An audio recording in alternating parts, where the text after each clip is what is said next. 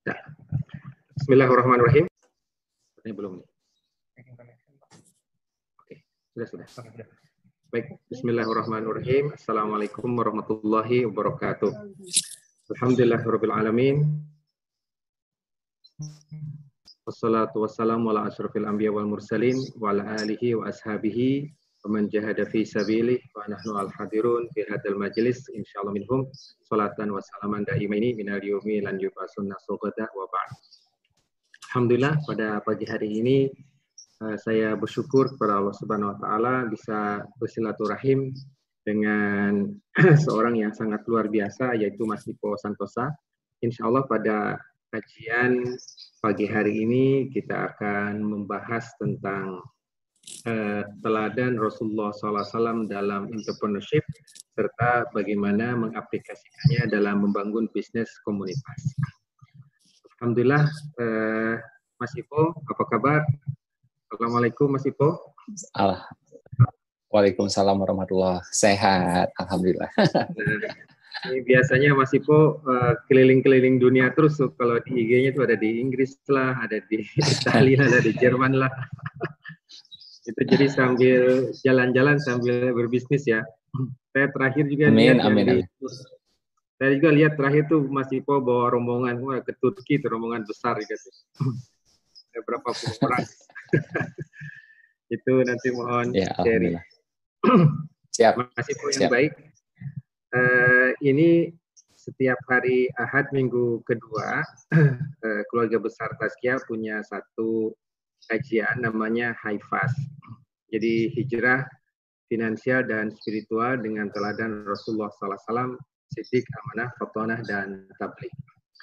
Nah, Masya Allah kajian kali ini kita akan membahas tentang bagaimana Rasulullah SAW membangun jiwa entrepreneurship dari mulai kecil sampai remaja, demikian juga dewasa, uh, setelah uh, sebelum pernikahan, setelah pernikahan, bahkan sampai menjelang beliau diutus sebagai nabi.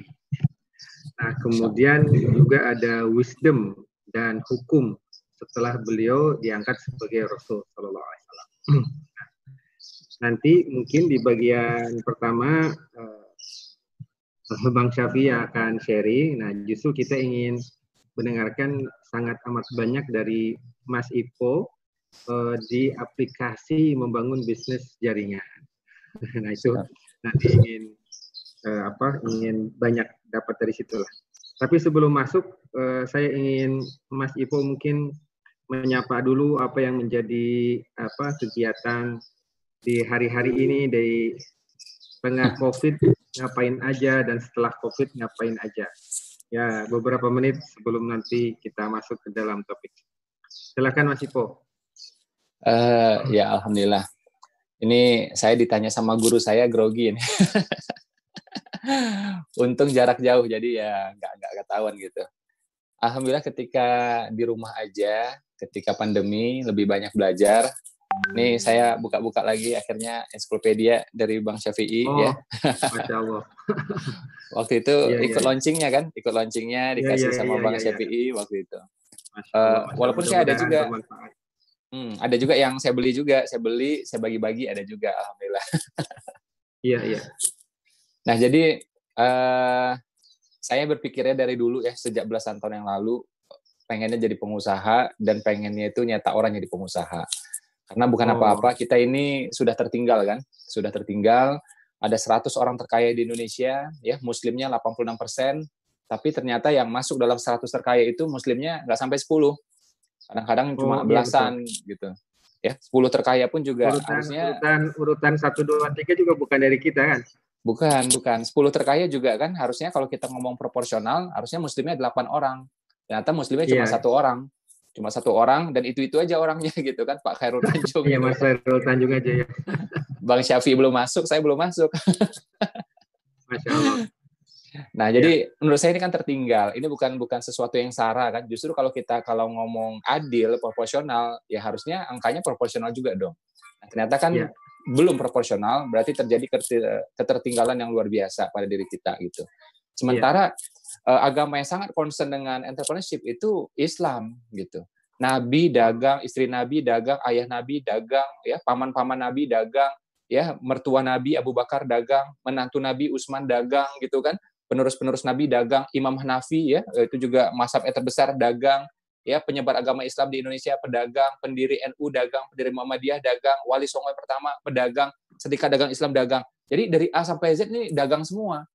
Nah kita ini berarti mengingkari namanya kan kalau nggak melakukan. Jadi itu itu konsennya di situ Bang Syafi. Oh, masya Allah. Baik, ya luar biasa. Uh, ini satu intro yang agak yang sangat uh, oke okay, pisan. Mas Ipo, uh, ya nanti kita ingin apa namanya mendengar lebih banyak dari sisi uh, background tadi ya, satu kenyataan di Indonesia. Memang lapisan entrepreneurship dan yang sukses dalam skala uh, regional dan internasional tidak terlalu banyak. Oke, okay. Bahkan lapisan dari entrepreneurship yang uh, berskala nasional kemudian kokoh dan yang lebih sedikit lagi adalah yang mampu membuka lapangan kerja banyak juga tidak terlalu banyak. Nah mungkin nanti kita akan coba melihat akar permasalahan Ya, akar permasalahannya. Kalau Bang Siap. ada ada tiga tuh Mas. Uh, yang pertama yang disebut dengan uh, philosophical problem. Jadi secara filosofis uh, kita itu melihat ada kontradiksi antara uh, kaya takwa dengan miskin yang uh, mulia gitu loh. Oke. Jadi eh, atau dengan kata lain mana yang lebih bagus antara kaya syukur dengan miskin sabar. Hmm. nah, secara filosofis ini ada yang sudah beres, ada yang belum beres. Nah, jadi banyak yang melihat agak susah kalau seandainya seorang itu kaya, kemudian pada waktu yang sama dia memiliki tingkat ketakwaan yang tinggi. Demikian juga ada kesalahpahaman tentang zuhud, demikian ya. juga ada kesalahpahaman tentang tasawuf itu sendiri. Kemudian juga ada kesalahpahaman tentang bagaimana menerjemahkan hadis-hadis baginda Rasulullah SAW. Justru ketika hadis uh, Rasulullah SAW mendorong kita untuk warok, artinya untuk berhati-hati dengan dunia. Nah, ketika ya. berhati-hati dengan dunia itu uh, hanya ditampilkan satu sisi saja, kemudian lupa menampilkan sisi pembangunannya, sisi pengentasan kemiskinannya, sisi untuk bersharingnya, itu menjadi tidak seimbang. Nah, philosophical problem ini sangat-sangat besar, sehingga mengganggu drive untuk berusaha. Nah, ini ditambah bahaya ketika ada jargon-jargon yang mengatakan bahwa mencari rezeki yang haram aja sudah susah, apalagi mencari rezeki yang halal itu itu jadi philosophical problemnya menjadi bertambah anggun. Kita mungkin nanti akan banyak diskusi dengan ikhwah audiens di satu ini. Nah, yang kedua, masalah kita itu adalah uh, technical problem. technical problem ini artinya kompetensi umat, uh, kemudian uh, kemampuan kita untuk masuk ke dalam manufacturing, membuat package yang baik, membuat promotion yang efektif, kemudian bagaimana mengemasnya dengan sangat menarik, menjadikan hmm. produknya tahan lama, apatah lagi bisa kompetitif. Demikian juga bagaimana dari sisi financial access, demikian juga bagaimana kemudahan uh, bisa mendapatkan pembiayaan tanpa jaminan, bagaimana know-how training uh, organisasi uh, perusahaan dari yang startup untuk bisa bertahan di middle, kemudian dari middle naik ke yang pengusaha nasional. Uh, demikian juga uh, manajemen keuangan. Uh, Masya Allah, uh, ini adalah satu technicalities yang uh, kalau kita melihat sebagian besar uh, mikro, usaha kecil, usaha menengah ini menghadapi problem dari sisi scaling up dan kemampuan manajerial untuk naiknya. Karena untuk startup ya. itu oke. Okay. Tapi kemudian ketika menjadi pengusaha menengah itu ternyata tidak bisa naik karena problem dari sisi manajemen. Uh, dari menengah ke nasional itu ternyata lebih berat lagi. Nah hmm. di sini uh, uh, apa technical problem menjadi sangat-sangat dominan. Apatah lagi ketika kita bicara tentang uh, export penetration ini juga uh, menjadi satu tantangan. Alhamdulillah banyak yang sudah berhasil, tapi seperti Mas Ipo sampaikan tadi, persentasenya masih belum seperti yang kita harapkan. Nah, ya. problem yang ketiga dan ini yang sangat-sangat dahsyat pengaruhnya adalah political commitment problem. Hmm. Jadi political commitment problem ini uh, menjadi sangat bermasalah. Kenapa? Karena uh, bagaimana satu entrepreneurship di satu negara, uh, bagaimana uh, si micro and small entrepreneurs itu akan berkembang itu sangat-sangat tergantung kepada political will para pemimpin bangsa tersebut. Hmm. Jadi jika kalau satu negara itu memiliki satu komitmen dituangkan dalam GBHN, dituangkan dalam policy, dituangkan dalam anggaran, dituangkan dalam key performance indicator para gubernur, para bupati, para wali kota itu akan berbeda dengan satu negara yang isinya adalah uh, di dialog sama nego-nego lobby untuk kepentingan proyek. Apatah hmm. lagi dikaitkan kepentingan proyek itu dengan pilkada dan pemilu. Dan bagaimana pemilu itu dibiayain oleh para cukong yang sudah memberikan down payment di depan kemudian hmm. nanti mengharap ada imbal balik setelah seseorang terpilih sebagai presiden atau seseorang terpilih sebagai gubernur atau seseorang terpilih sebagai bupati.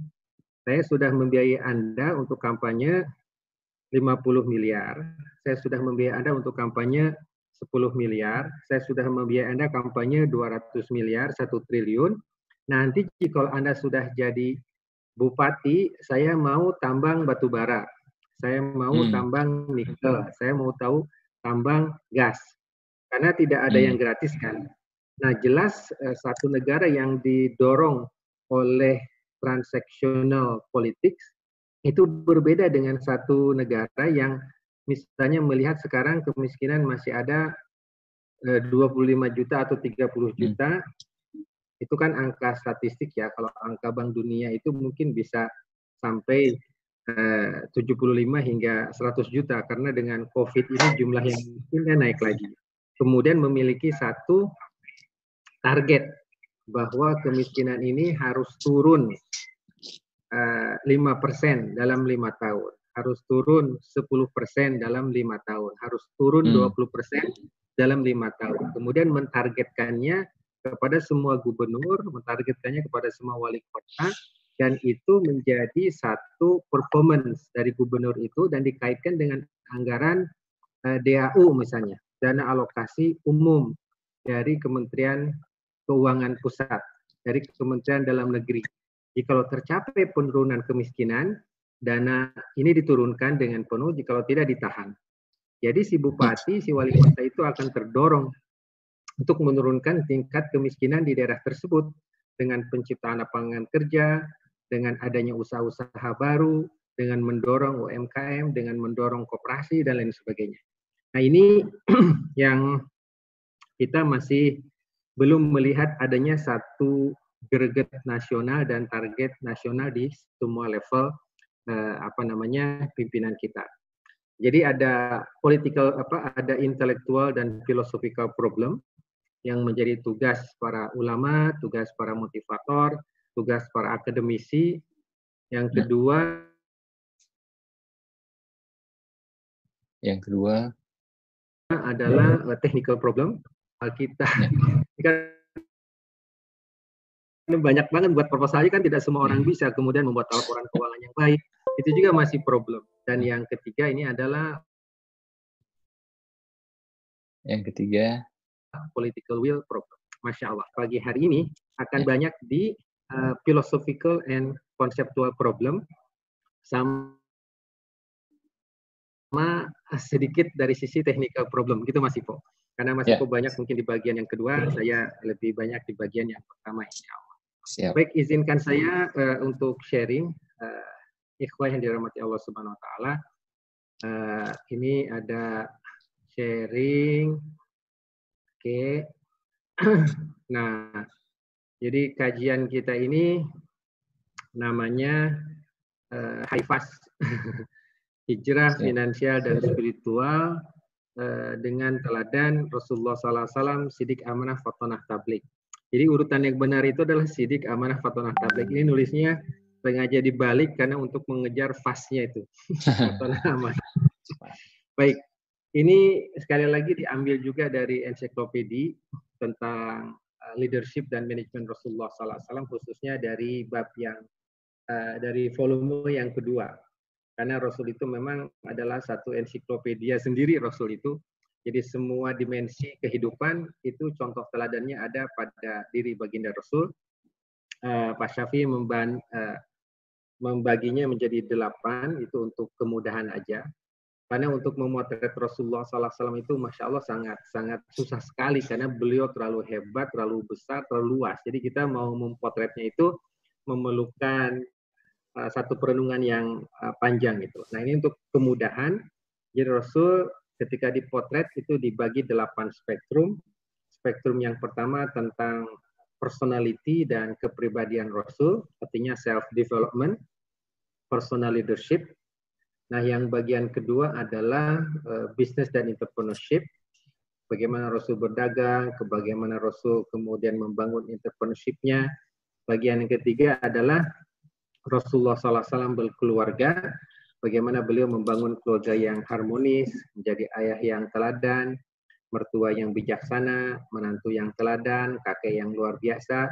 Kemudian bagaimana Rasulullah SAW membawa misi dakwahnya.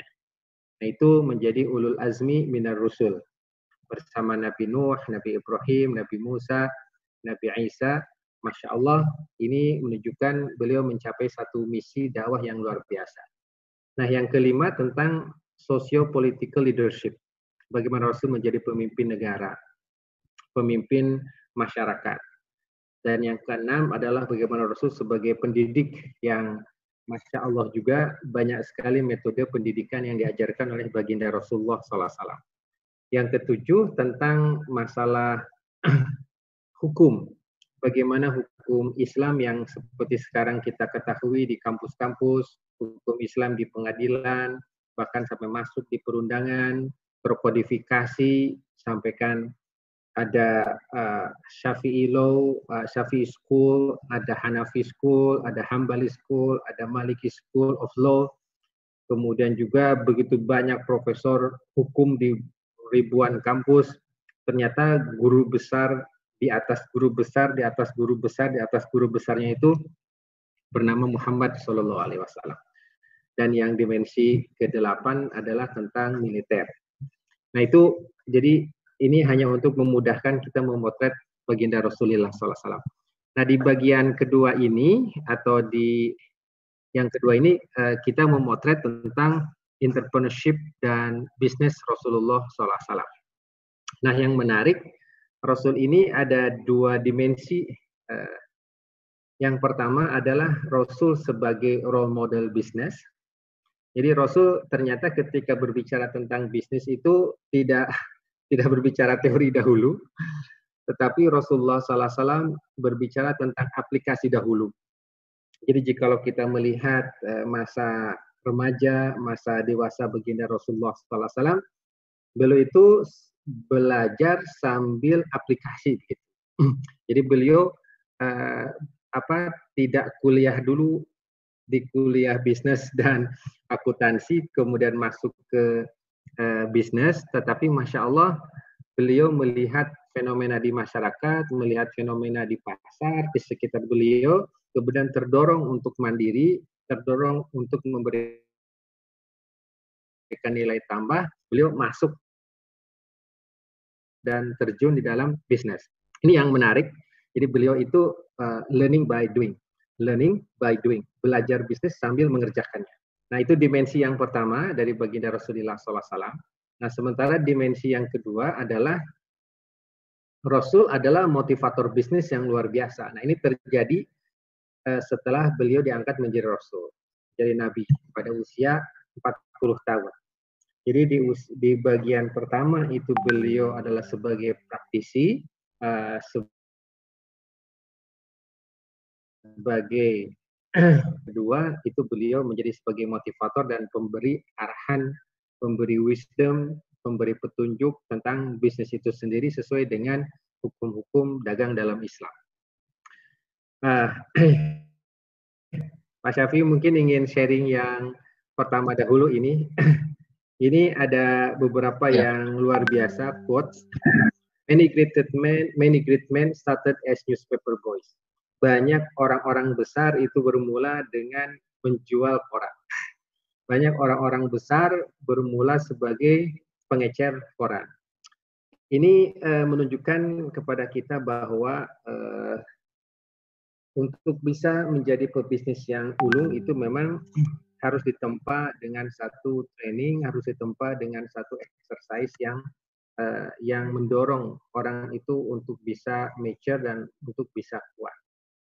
Nah ini uh, menjadi satu tantangan uh, bagi setiap orang bahwa jikalau kita menghadapi banyak tantangan di awal, boleh jadi kita akan menjadi pebisnis yang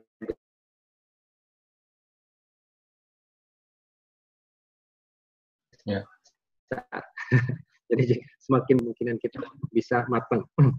Nah, di dalam ensiklopedi eh, Pak Syafi juga mengatakan bahwa eh, bahwa jiwa kewirausahaan dalam diri Nabi besar Muhammad SAW tidak terjadi begitu saja, ya. tetapi hasil dari satu proses panjang dan dimulai sejak beliau masih kecil. Ini di dalam ensiklopedia itu. Jadi, masya Allah adalah hikmah dari Allah Subhanahu Wa Taala eh, yang menjadikan proses ini adalah proses yang berkelanjutan dan proses yang eh, dimulai dari eh, kecil. Nah, ini dari penelitian Colin and Morse serta Zelesnik, the act of entrepreneurship is an act of uh, is an act pattern after modes coping with early childhood experience. Artinya, apa yang terjadi pada tahun-tahun pertama kehidupan kita akan membuat perbedaan yang berarti dalam periode kehidupan berikutnya. Jadi, jikalau di masa kecil kita di latih dengan entrepreneurship, dilatih bagaimana menghargai uang, dilatih bagaimana uh, menghargai proses jual beli, menghargai proses dagang, menghargai proses manufaktur, kemudian betapa susahnya mendapatkan uang seorang ayah, maka si anak pun mungkin akan berpikir ketika dia mubazir dengan air susu gitu. Kan banyak anak-anak kecil itu minum susu pertama susunya nggak dihabisin, yang kedua jika lo makan satu makanan itu nggak dihabisin. Sementara ayah dan ibunya, masya Allah membeli susu itu dengan susah payah gitu. Nah, susu ini ayah beli dengan keringat ayah nak, eh, dan ini sangat amat mahal dibandingkan dengan sayur, dibandingkan dengan beras, susu anak susu eh, adik ini mahal sekali. Jangan dimubazirkan kalau pegang gelasnya hati-hati begitu. Nah, dengan pemberitahuan yang bijaksana kepada anak-anak, mungkin anak-anak itu kalau dia sampai kepada umur tiga tahun, umur empat tahun, dia sudah mulai bisa berpikir. Masya Allah. Kemudian kalau melihat ayahnya betapa susah mencari uang, dia juga mungkin eh, akan berpikir sedikit gitu kalau dia minta mainan. Artinya mainannya dirapihi dengan baik, tidak dikeprek-keprek dengan itu mudah untuk rusak gitu. Karena dia sudah mulai tahu betapa susah ayahnya ini mencari uang. Masya Allah. Uh, nah ini uh, Rasulullah SAW seperti yang disampaikan tadi itu penuh dengan learning by doing karena terjunnya beliau ke dalam perniagaan itu tidak terlepas dari kenyataan yang menuntut beliau untuk belajar hidup mandiri uh, masya Allah uh, ada satu peristiwa penting yang terjadi pada baginda Rasulullah SAW ketika beliau di rumah Abu Talib. Seperti yang kita ketahui, Abu Talib itu adalah salah seorang pamannya yang eh, ekonominya sedang agak kurang dikit gitu loh. Sedang agak kurang dikit eh, dan eh, memberikan satu kesempatan kepada baginda Rasulullah SAW untuk tinggal di rumahnya. Jadi Rasulullah SAW setelah tidak ada ibu, tidak ada ayah, kemudian kakeknya juga meninggal di usia beliau 8 tahun, ibu, ibunya meninggal di usia 6 tahun, ayahnya meninggal di usia 9 bulan, itu persis di usia 8 tahun tidak ada ayah, tidak ada ibu, tidak ada kakek. Nah tinggallah di paman. Nah di pamannya ini Abu Talib beliau menghadapi satu keadaan yang susah. Eh, ketika makan itu bersama-sama dengan anak-anaknya Abu Talib, kadang-kadang mungkin kenyang, kadang-kadang tidak. Pernah beberapa kali beliau makannya itu berebut dengan anak-anak Abu Talib, Rasulullah SAW tidak kebagian. Malu mungkin makanannya rada ngepas, anak-anak Abu Talib lagi sebut-sebutnya makan. Beberapa hari beliau kekurangan makanan Nah kemudian ditanya sama Abu Talib, ya bunaya, lima ra'aituka ihmarat. Kenapa engkau uh, apa wajah engkau terlihat agak memerah? Mungkin dijawab oleh beliau, beberapa hari ini Pamanda saya kekurangan makanan. Nah, dijawab sama Abu Talib, kenapa engkau tidak bersama-sama dengan kakak-kakakmu makan? Beliau menjawab, kakak-kakak saya tangannya lebih cepat. Lagi pula makanan terbatas. Dan saya di sini numpang. Nah, kata-kata itulah mungkin yang menjadikan beliau termotivasi untuk lanjut berusaha menjadi uh, tukang pembersih halaman tetangga. Kalau ada yang ngebangun, beliau membawakan batu, membawakan bata, Bahkan dari dalam beberapa hadis Rasulullah SAW mencari sejenis kain untuk e, mengalas pundaknya dari kerasnya batu dan dari bata. Masya Allah. Jadi Rasulullah SAW mencari kain untuk mengalas kerasnya e, sentuhan dari batu dan bata di pundaknya karena memikul gitu. Masya Allah itu terjadi. Nah inilah yang e, dilakukan Rasulullah SAW dari usia 9 eh, tahun, usia 10 tahun, 11 hingga 12. Nah, yang menarik di usia 12 tahun ini beliau ingin sesuatu yang baru. Ingin sesuatu yang tidak serabutan yang terjadi di tahun 9, 10, 11. makanya uh, beliau merengek kepada Abu Talib untuk diajak mulai berbisnis ikut kafilah dagang ikutlah beliau kafilah dagang ke Syam. kafilah dagang ke Syam ini eh, di sini beliau eh, terekspos kepada satu eh, dimensi yang baru.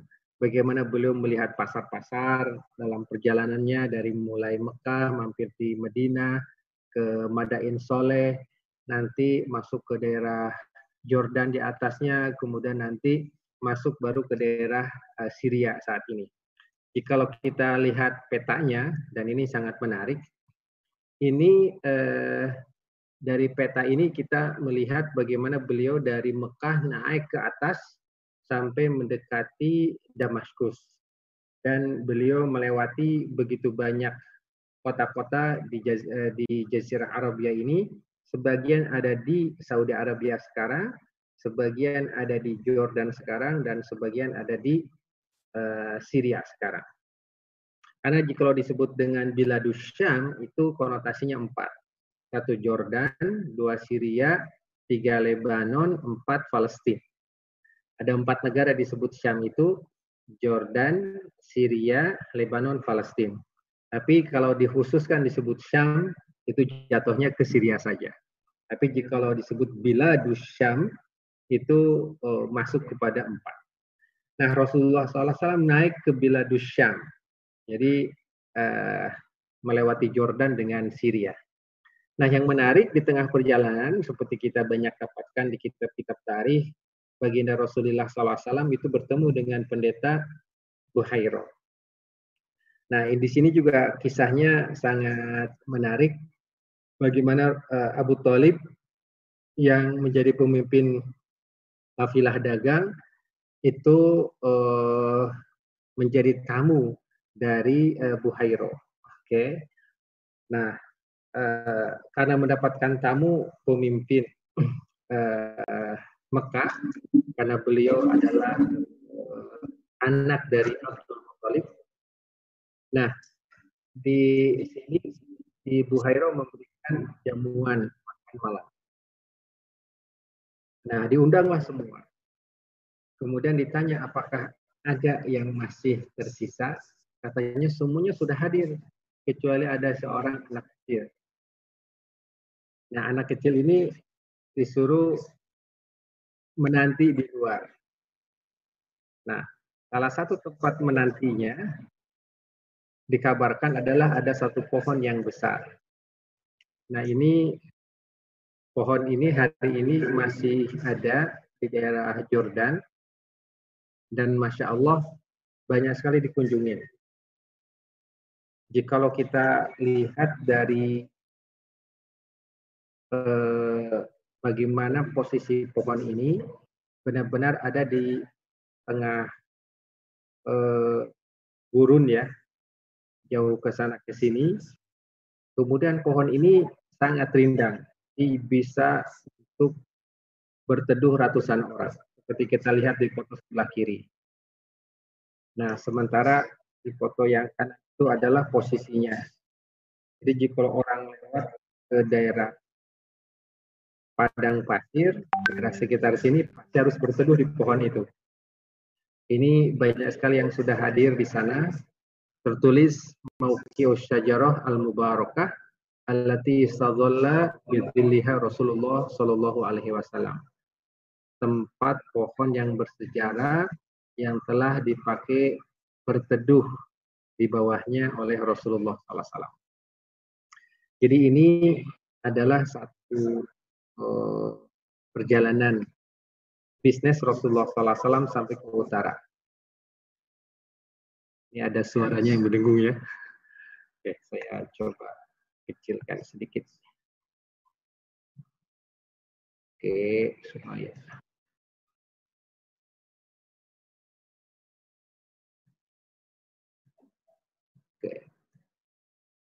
Oke.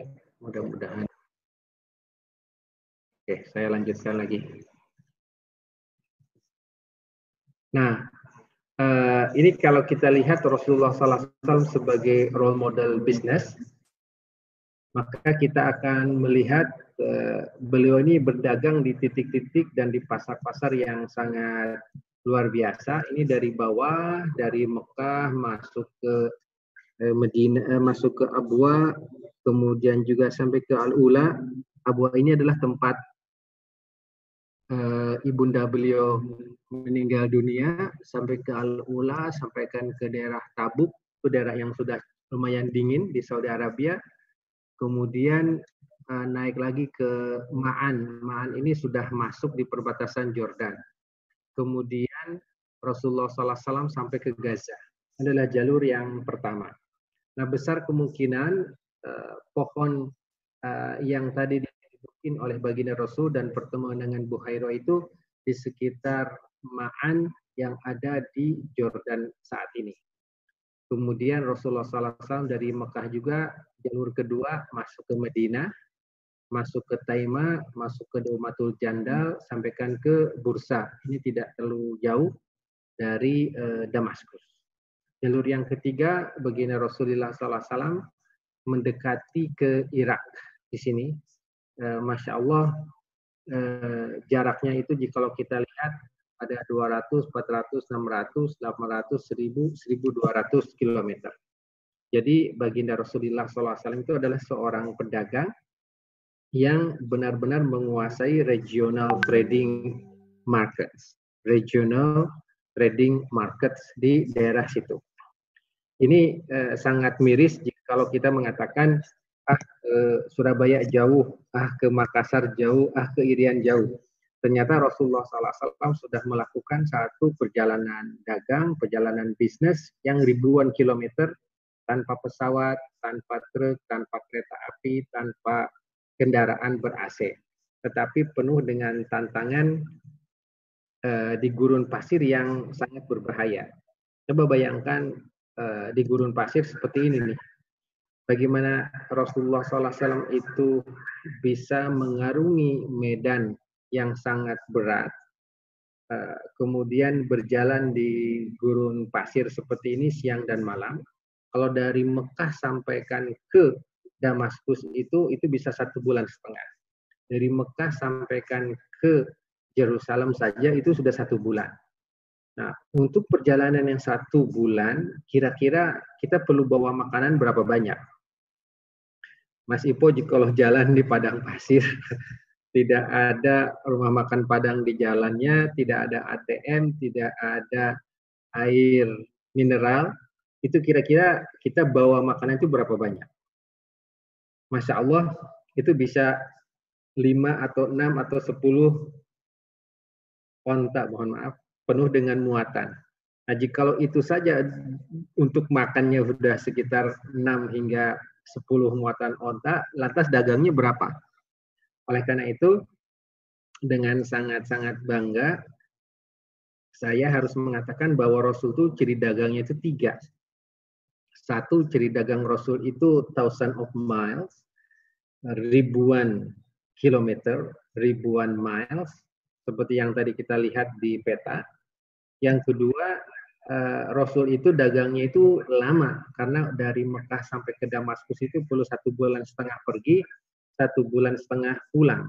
Berarti itu sudah tiga bulan sendiri di pasarnya di tengah jalannya itu mungkin bisa satu bulan sendiri hampir sekitar empat bulan. Jadi beliau ini uh, long period of business.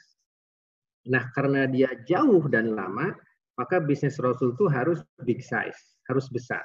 Jadi kalau tidak besar, maka nggak bakalan nutup itu cost operationalnya.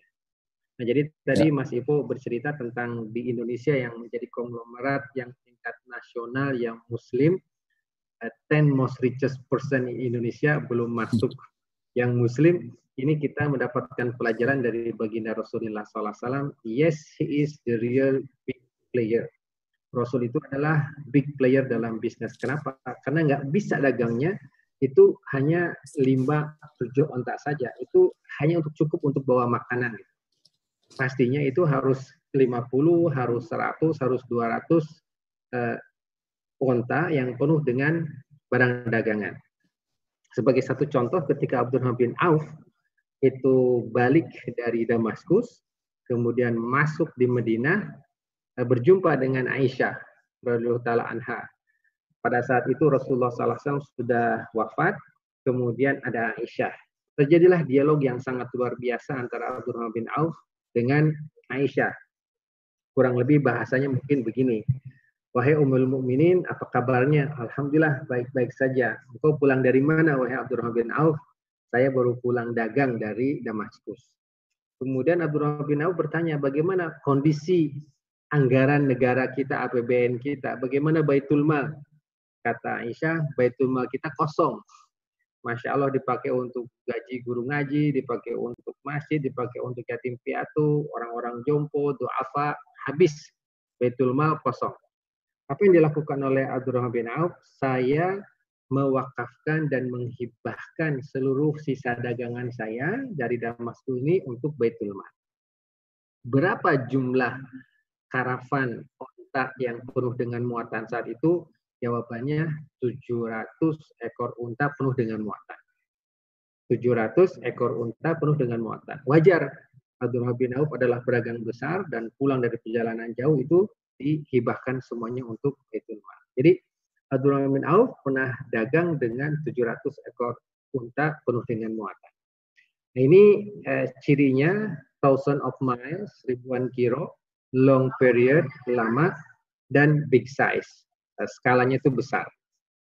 Nah, jika kalau kita lihat pasar-pasar yang pernah datangi baginda Rasulullah SAW, ini eh, sangat banyak sekali dari eh, mulai eh, ada di San'a, ada di Mukhla, ada di Sihir, kemudian juga ada di Oman, ada di Dubai, hari ini ada di Musakhar, sampaikan ke Yamamah. Masya Allah, ini adalah eh, pasar-pasar yang pernah didatangin oleh baginda Rasulullah Shallallahu Alaihi Wasallam. Uh, sangat sangat besar dan sangat sangat lebar sekali.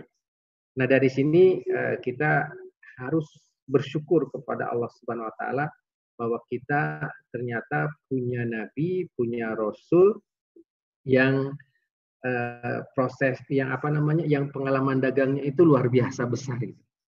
Demikian juga beliau adalah seorang manajer regional yang bukan hanya jago kandang, jago satu kota aja nggak pernah ke mana-mana, tapi beliau mencari vendor, mencari mitra, melihat pasar, kemudian berinteraksi dengan orang, itu orangnya juga bermacam-macam dari sekian banyak pasar di Jazirah Arabia.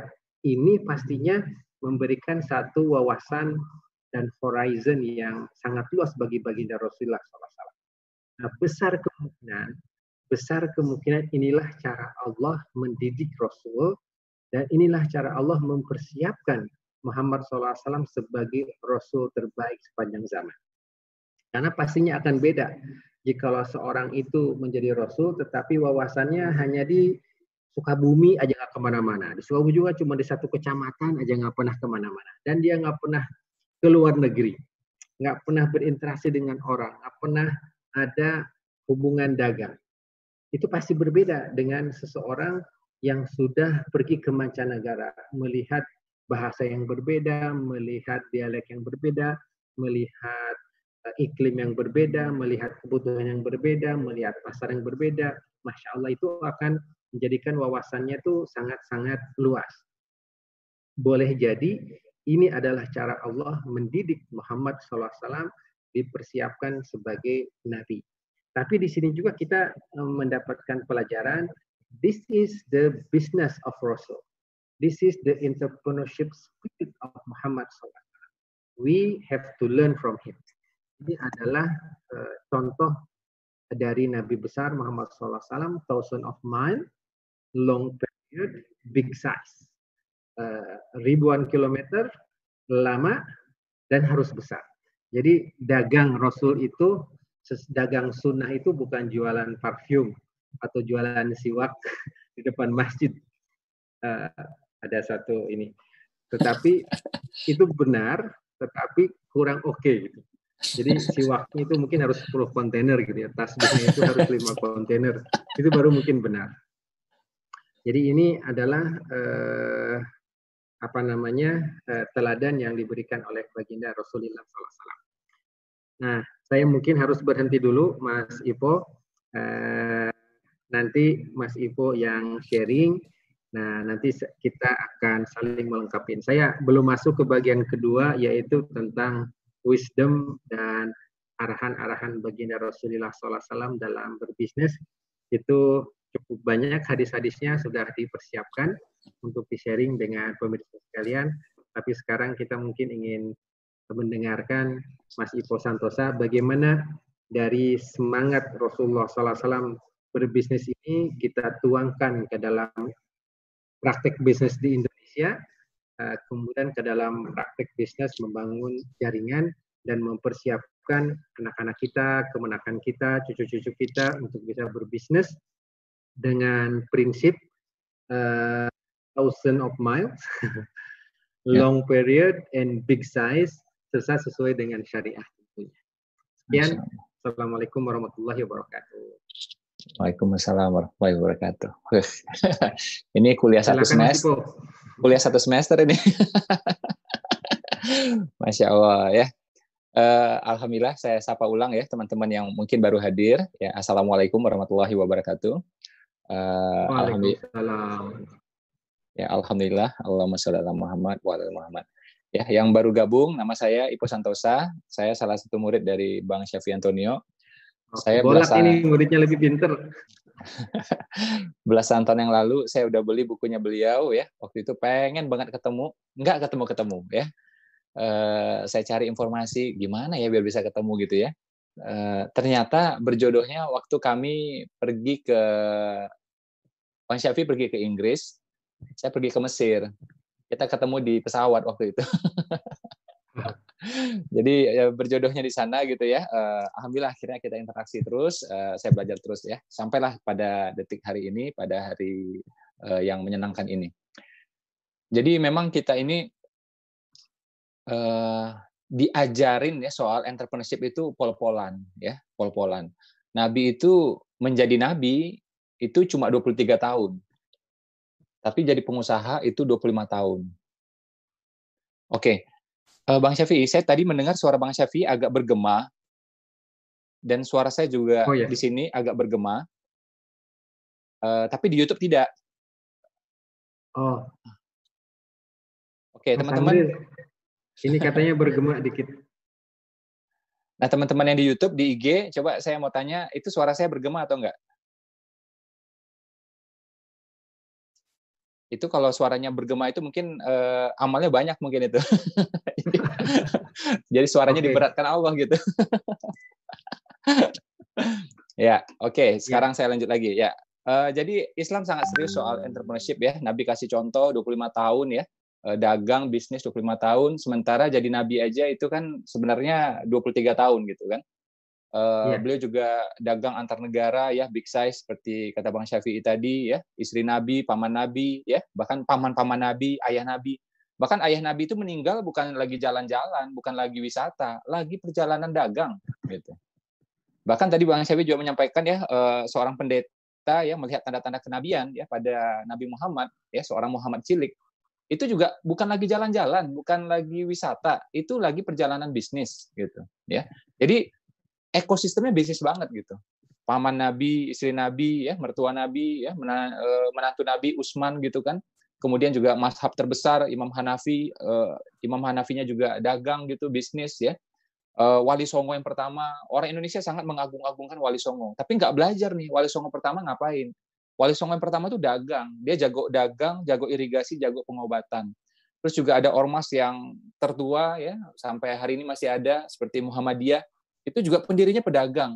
Bahkan orang Muhammadiyah aja nggak tahu bahwa ketika awal-awal berdiri itu formasi formasi awalnya itu 45% pengusaha Muhammadiyah itu. 45% pengusaha. Kemudian berkembang lagi sampai 70% yang pengusaha. Gitu. Nah, tapi udah berjalan puluhan tahun sekarang bukan pengusaha lagi. Yang banyak adalah PNS sekarang dengan caleg biasanya. ya. Nah, NU juga sama kan. Eh, nih kita kita lihat yang Muhammadiyah dulu nih, Muhammadiyah dulu nih ya. Jadi biar teman-teman ngerti ya DNA seorang muslim itu mestinya dagang gitu loh, ya.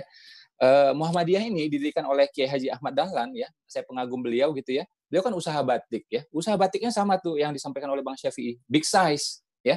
Dagang sampai ke uh, Semarang ya, dari Jogja, Semarang, kemudian Surabaya, masuk Jakarta terus berkembang di Medan ya. Kemudian beliau bersama teman-teman mendirikan usaha percetakan bikin buku ya, bikin uh, bikin majalah persis nih kayak Bang Syafi'i. Ya, bikin ensiklopedia juga gitu ya. Nah, kemudian uh, bikin sekolah-sekolah juga ya. Nah, ini masya Allah kan. Dan itu diakumulasi aset itu ya sama sama uh, Republika ya dan teman-teman waktu itu. Sekarang aset beliau itu nilainya 320 triliun. Sementara orang terkaya di Indonesia ya itu nilainya cuma 200-an triliun. Jadi kalau ngomong kaya-kayaan itu Ki Haji Madalan tuh ya kaya sebenarnya. Tapi kan bukan eh, bukan numpuk di dia hartanya ya. Harta ini beliau persembahkan untuk umat ya, digulung sama umat ya. Setelah 100 tahun lebih akhirnya nilainya 320 triliun. 320 triliun coba. Kurang kaya apa coba? Ya. Formasi itu, awalnya. itu kan kalau universitas universitas itu kan mahal-mahal Mas tuh. Iya. Satu universitas ini aja misalnya Universitas Muhammadiyah Surakarta aja itu mungkin asetnya udah di atas 50 triliun itu. Masya Karena kan tanah, bangunan, kampus-kampus, wah itu itu satu universitas belum ada rumah sakit gitu. Iya iya iya. Belum apartemennya. Jadi angka tadi susunya tidak tidak mengherankan itu mas. Hmm, tuh tuh teman-teman dengar tuh.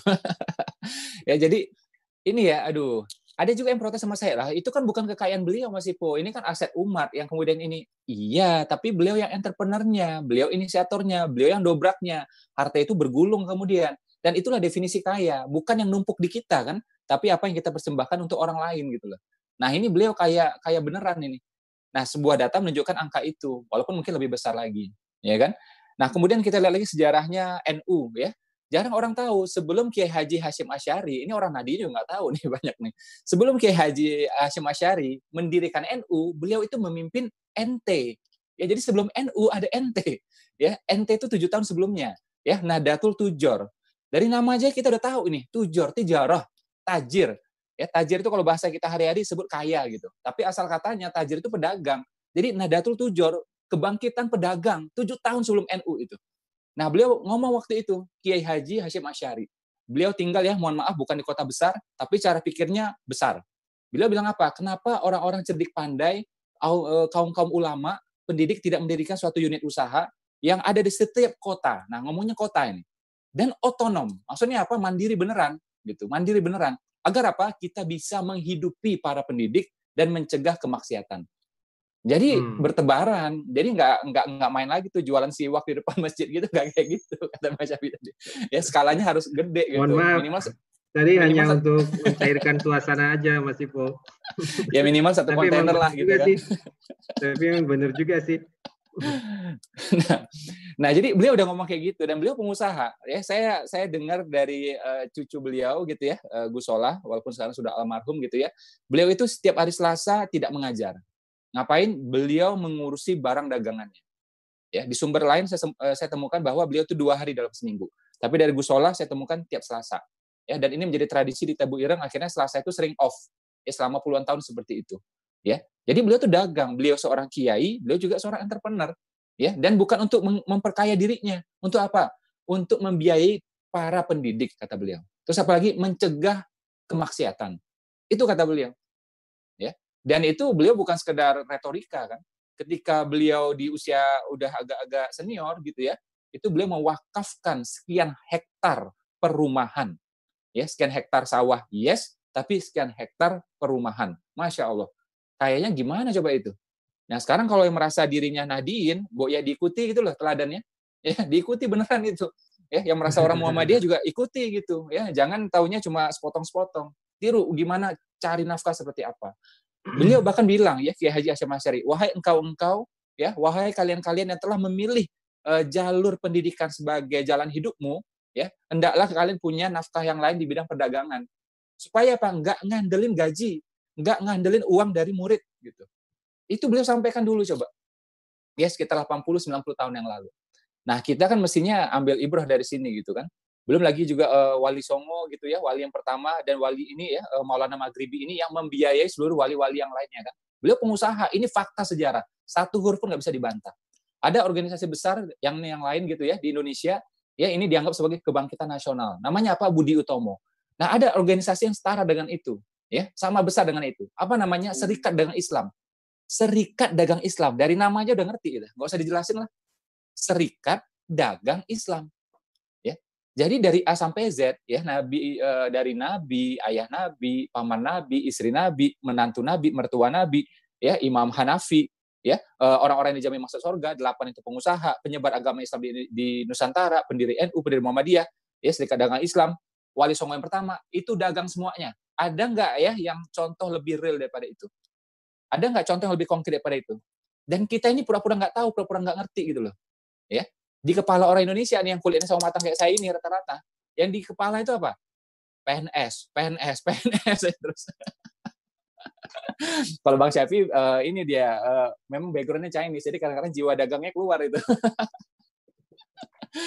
ya, jadi saya saya kurang saya kurang sipit mas, harus sipit lagi nih, harus lebih sipit lagi dikit. Nah, maksud saya gini, saya tidak tidak meremehkan PNS. Nggak apa-apa, kakek saya juga PNS kan. Tapi kalau teman-teman pengen jadi PNS, itu niatnya apa? Niatnya memang melayani umat, melayani masyarakat gitu. Tapi kalau memang mau duit gitu ya, mau duit yang Tapi harus sabar, gitu ya. Mas. Melayaninya harus sabar, kona'ah, istiqomah, jujur. Jadi jangan berharap tantangannya berat itu. jangan berharap uang kaget di sana gitu loh. Nah, kalau yeah. masih uh, masih demen rasanya duit gitu ya, yang agak lumayan gitu ya. Nah, saran saya udah dagang aja. Ini kan orang motivasinya di PNS kan nggak bener. Pengen dapat uang gampang, pengen dapat uang pasti, susah dipecat gitu ya. Ada uh, dana pensiun. Jadi niatnya nggak bener. Padahal itu dana umat semuanya kan. Nah, kalau kira-kira teman-teman pengennya duit ya, dan duitnya lumayan gitu ya untuk diri kita, keluarga kita, ya sudahlah dagang gitu. Ya. Dan ini orang Islam ini DNA gitu, sudah jadi DNA harusnya nggak perlu diajarin lagi. Hiu ya seekor hiu diajari berenang. Nggak perlu mestinya. Nggak perlu seminar dari Ipo Santosa. Nggak perlu baca lagi seminar itu ya dari yang uh, motivasi bisnis motivasi uh, itu nggak perlu lagi sudah. Karena sudah jadi DNA yang semestinya. Cuma kita selama ini nggak sadar ya uh, ya puluhan tahun terakhir ini lah nggak sadar seperti itu. Nah sekarang saya pikir sudah saatnya ya bangkit. Karena kalau kita kuat dari segi entrepreneurship kita insya Allah bisa mem, apa ya kita akan jadi uh, mudah beribadah ya untuk amalan-amalan tertentu. Ya, Islam itu tidak menafikan harta, bahkan menganjurkan harta. Haji, umroh, akikah, kurban, zakat, sedekah, wakaf itu pakai uang semuanya dan uangnya nggak sedikit. Ya, haji, umroh, akikah, kurban, zakat, sedekah, wakaf itu pakai uang semuanya. Coba kita lihat wakaf. Wakaf itu nggak main-main itu, masya Allah. Apa yang bisa diwakafkan? Kalau kita lihat sejarahnya, wakaf itu awal-awal sejarahnya ya, uh, ada ada ada seorang, seorang sahabat yang memberikan uh, bukan sahabat lah ya, tapi orang Madinah yang memberikan tanahnya tujuh bidang kepada Nabi. Ya, sejarah lain menunjukkan Umar menemukan kebun. Ya, sejarah lain menunjukkan ya Utsman membeli mata air. Kalau kita cek tiga sejarah ini, ini yang paling populer, wakaf itu adalah properti. Wakaf itu properti. Siapa yang bisa mewakafkan properti coba? Ya. Nah, kita di sekarang ya disuruh wakaf properti ya nggak bisa, KPR aja nggak lunas, ya tenor terus dari 10 tahun jadi 15 tahun gitu kan. Bagaimana mungkin perintah wakaf dilaksanakan coba gitu. Awalnya itu teman-teman boleh cek sendiri ya. Ini mohon maaf kalau saya ngomongnya agak keras, tapi saya udah tanya sama uh, dompet duafa, sama ACT, lembaga-lembaga yang lain. Wakaf itu awalnya properti, tidak ada wakaf tunai awalnya. Di zaman Nabi tidak ada wakaf tunai. Ya, wakaf itu properti. Tapi karena kita ini akhirnya lemah finansial, ya disuruh sedekah properti nggak bisa, ya sudahlah dikumpulin tunai-tunainya.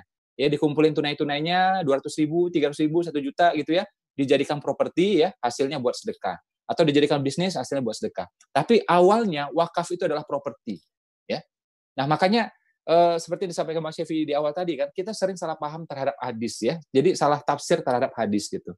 Jadi orang kaya lama masuk surganya. Akhirnya kita nggak mau kaya. Padahal yang lama masuk surga itu kalau hartanya bermasalah. Sekarang saya saya tantang nih hmm. teman-teman semuanya, ya. Mungkin nggak seorang Usman lama masuk surganya. Usman kaya loh, ya. Seorang uh, Umar lama masuk surganya. Beliau kaya juga seorang Khadijah lama masuk surganya? Mungkin nggak? Nggak mungkin. Ya, seorang Ki Haji Ahmad Dahlan, ya Ki Haji Ahmad Dahlan, mungkin nggak lama beliau masuk surganya?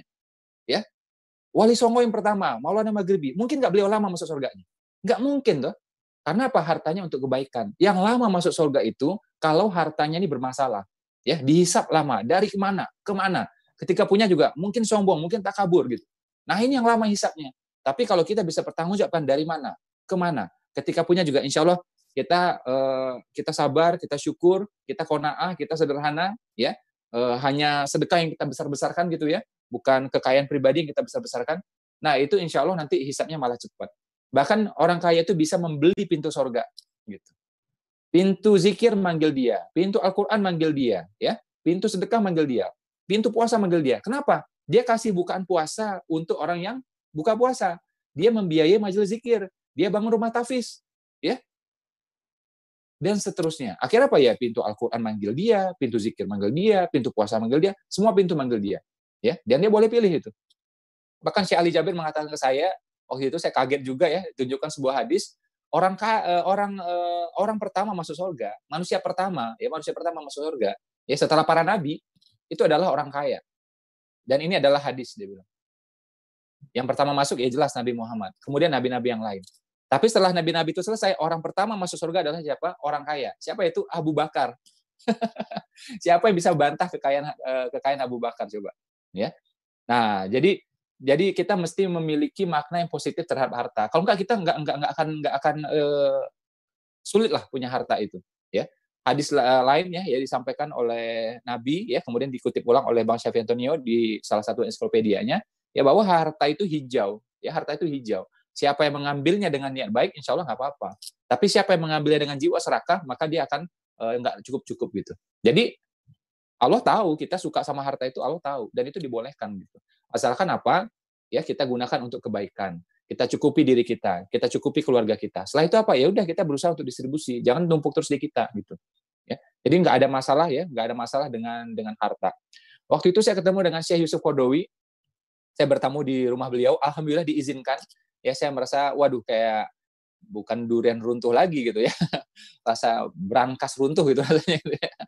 Jadi saya bertamu di rumah beliau, saya Yusuf Kodowi, eh, sempat tanya-tanya sama beliau. Saya tanya tentang harta.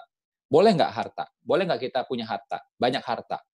Beliau sampaikan dua ayat waktu itu, ya dua surah. Pertama surah Al-Maun, ya kemudian surah At-Takasur. Jadi kalau punya harta bantu, ya Al-Maun. Ya, jangan sampai ada orang fakir ya di sekitar kita kita nggak bantu. Itu satu hal. Kedua, eh, yang penting jangan itu, jangan bermegah-megahan, jangan berlebih-lebihan. Ada juga orang dermawan tapi hobinya berlebih-lebihan. Ini juga dikecam dalam Islam, ya. Nah, beliau sampaikan dua ayat itu. Dan memang fitrahnya manusia perlu harta, dia bilang. Haus perlu minum, lapar perlu makan, itu beliau bilang. Ya. Terancam perlu perlindungan. Nah, itu beliau sampaikan kalimat itu. Karena kan beliau juga dalam uh, posisi kadang-kadang terancam juga. Terancam perlu perlindungan. Itu kata beliau. Ya. Nah, jadi tidak ada masalah sama sekali. Kita lihat juga ayatnya ya, berjuanglah dengan harta dan jiwa. Berjuanglah dengan harta dan jiwa. Harus ada hartanya, harus ada jiwanya. Saya nih lihat ayat ini, saya kepikiran sampai dua tahun ini. Kenapa harta diletakkan di depan? Karena menurut logika saya, jiwa lebih penting dong, harusnya jiwa di depan. Ternyata ayat ini bilang enggak, berjuanglah dengan harta dan jiwa. Hartanya diletakkan di depan. Nah, menariknya, ya penjelasannya ya, salah satunya adalah, andai kata jiwa sudah tidak ada, ya sudah meninggal gitu ya, harta masih bisa bermanfaat. Buat apa? Buat 3W, ya 3W, waris, wasiat, wakaf. Ya. Jadi harta itu bisa tanda petik ya dikekalkan, ya bisa dikekalkan gitu. Ya, karena itu Islam mengenal amal jariah, salah satunya harta kan, harta yang disedekahkan. Ya. Jadi tanda petik ya harta itu bisa dikekalkan. Ya. Karena itu dibilang apa? Ya itu tadi tuh, berjuanglah dengan harta dan jiwa. Harta diletakkan di depan. Karena dalam Islam ini, terutama di Al-Quran ya, itu yang saya pelajari, eh, kalau sesuatu diletakkan di depan, biasanya itu lebih utama. Allah dan Rasul. Tidak mungkin ayat Al-Quran bunyinya Rasul dan Allah gitu. Ya, dirikan sholat dan bayar zakat, berarti sholat lebih utama. Gitu kan? Nah, eh, beriman kepada Allah dan berbuat baik pada orang tua. Nah, ini berarti Allah dulu gitu, ada iman dulu gitu. Ya. Nah, termasuk ini tadi, berjuanglah dengan harta dan jiwa. Kok harta di depan? Ternyata tanda petik ya, harta itu bisa dikekalkan. Walaupun orang itu meninggal, masih bisa digunakan untuk 3W ya kita kan sering bilang tuh ya uh, bukan kita sih orang lain lah bukan saya gitu. Harta nggak dibawa mati. Ah percuma mobil bagus-bagus Alphard juga ya. Alphard Mercy BMW nggak dibawa mati. Yang ngomong itu biasanya nggak punya mobil itu. Harta itu insya Allah bisa dibawa mati tanda petik ya untuk kebaikan. Saya punya mobil. Saya gunakan untuk apa? Saya datang ke Andalusia Center. Saya datang ke Taskia. Untuk apa? Nuntut ilmu. Insya Allah kebaikan saya punya mobil, buat apa? Nganterin istri, nganterin orang tua, nganterin mertua, nganterin, nganterin anak sekolah. Insya Allah kebaikan. Saya punya mobil, buat apa? Menjamu tamu. Insya Allah kebaikan. Jadi harta pun tanda petik bisa dibawa mati sebagai amal kebaikan. Ini saya mau cerita sedikit ya. Ini pertama kali saya cerita di sini nih ya, teman-teman. Eh, mohon maaf kalau bicaranya agak kenceng ini ya. Tapi kalau kenceng ya telan aja lah. Mau gimana lagi? saya mobil pertama dulu ya, itu saya tinggalkan di Batam ya. Saya itu senang ketemu ketemu orang ketemu toko ya belajar gitu. Mobil pertama saya dulu tuh Lancer tahun 90-an ya jadi mobil lama lah gitu. Nah datang nih tamu-tamu pemain-pemain nasional pengusaha motivator dan semuanya. Saya ada dari lubuk hati saya yang paling dalam saya pengen tuh ya tuh tamu naik mobil saya. Tapi saya sebagai tuan rumah juga mau ya tahu diri gitu loh. Ini mobil second lama gitu. Sementara teman-teman saya mobilnya bagus ada Mercy ada Harrier ada Lexus. Akhirnya saya ngalah walaupun tamu saya saya ya udah silakan naik ke sini. Naik mobil yang Lexus naik mobil yang Mercy seperti itu.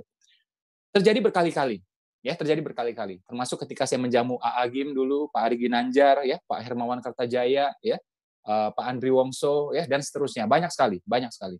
Ya termasuk juga Kang Abik ya penulis uh, ayat-ayat cinta. Uh, jadi saya ngalah nggak pakai mobil saya gitu. Walaupun hati saya uh pengennya di mobil saya gitu. Ya kita pengen ngalap berkah soalnya minimal kita bisa ngobrol, bisa nanya-nanya gitu kan. Tapi waktu itu saya bersumpah ya Allah kasih aku mobil lebih baik ya Allah. Agar apa? Aku bisa mentamu ya, menja, apa, menjamu tamu-tamu ya dengan lebih baik lagi. Allah Allah ijabah alhamdulillah. Ya, eh, berapa tahun kemudian saya punya mobil setelah nikah saya punya istri gitu ya. Saya punya mobil si RV. Ya alhamdulillah keren lah ya, lebih keren daripada Lancer second gitu ya. Nah, eh, si RV-nya platnya nomor 99 gitu. Ya makin keren lah menurut saya gitu tapi masih juga kurang-kurang mantep gitu. Masih kurang-kurang ini juga. Karena ada mobil speknya lebih tinggi daripada itu lagi gitu kan. Nah sampai akhirnya saya di Jakarta alhamdulillah eh, Allah kasih mobil yang lebih baik lagi. Saya nggak usah sebut namanya gitu ya. Uh, pokoknya sama kayak Bang Syafi'i lah, merek-mereknya sama lah gitu. Ngikut dulu sama. Itu uh, mereknya kayak kayak itu Bang Syafi'i, kayak ayat-ayat di Al-Qur'an. Kan ada Al-Baqarah gitu ya, Al-Imran. Jadi al-al gitu depannya. Alhamdulillah dengan mobil itu saya mengantarkan Dokter Zakir naik sekian hari, ya Dokter Zakir naik, Syekh Yusuf Estes, ya hampir seminggu saya temani dengan mobil saya, uh, Ustadz Noman Alikan, ya imam-imam dari Nabawi, imam-imam dari Palestina, imam-imam dari Mekah, alhamdulillah, ya.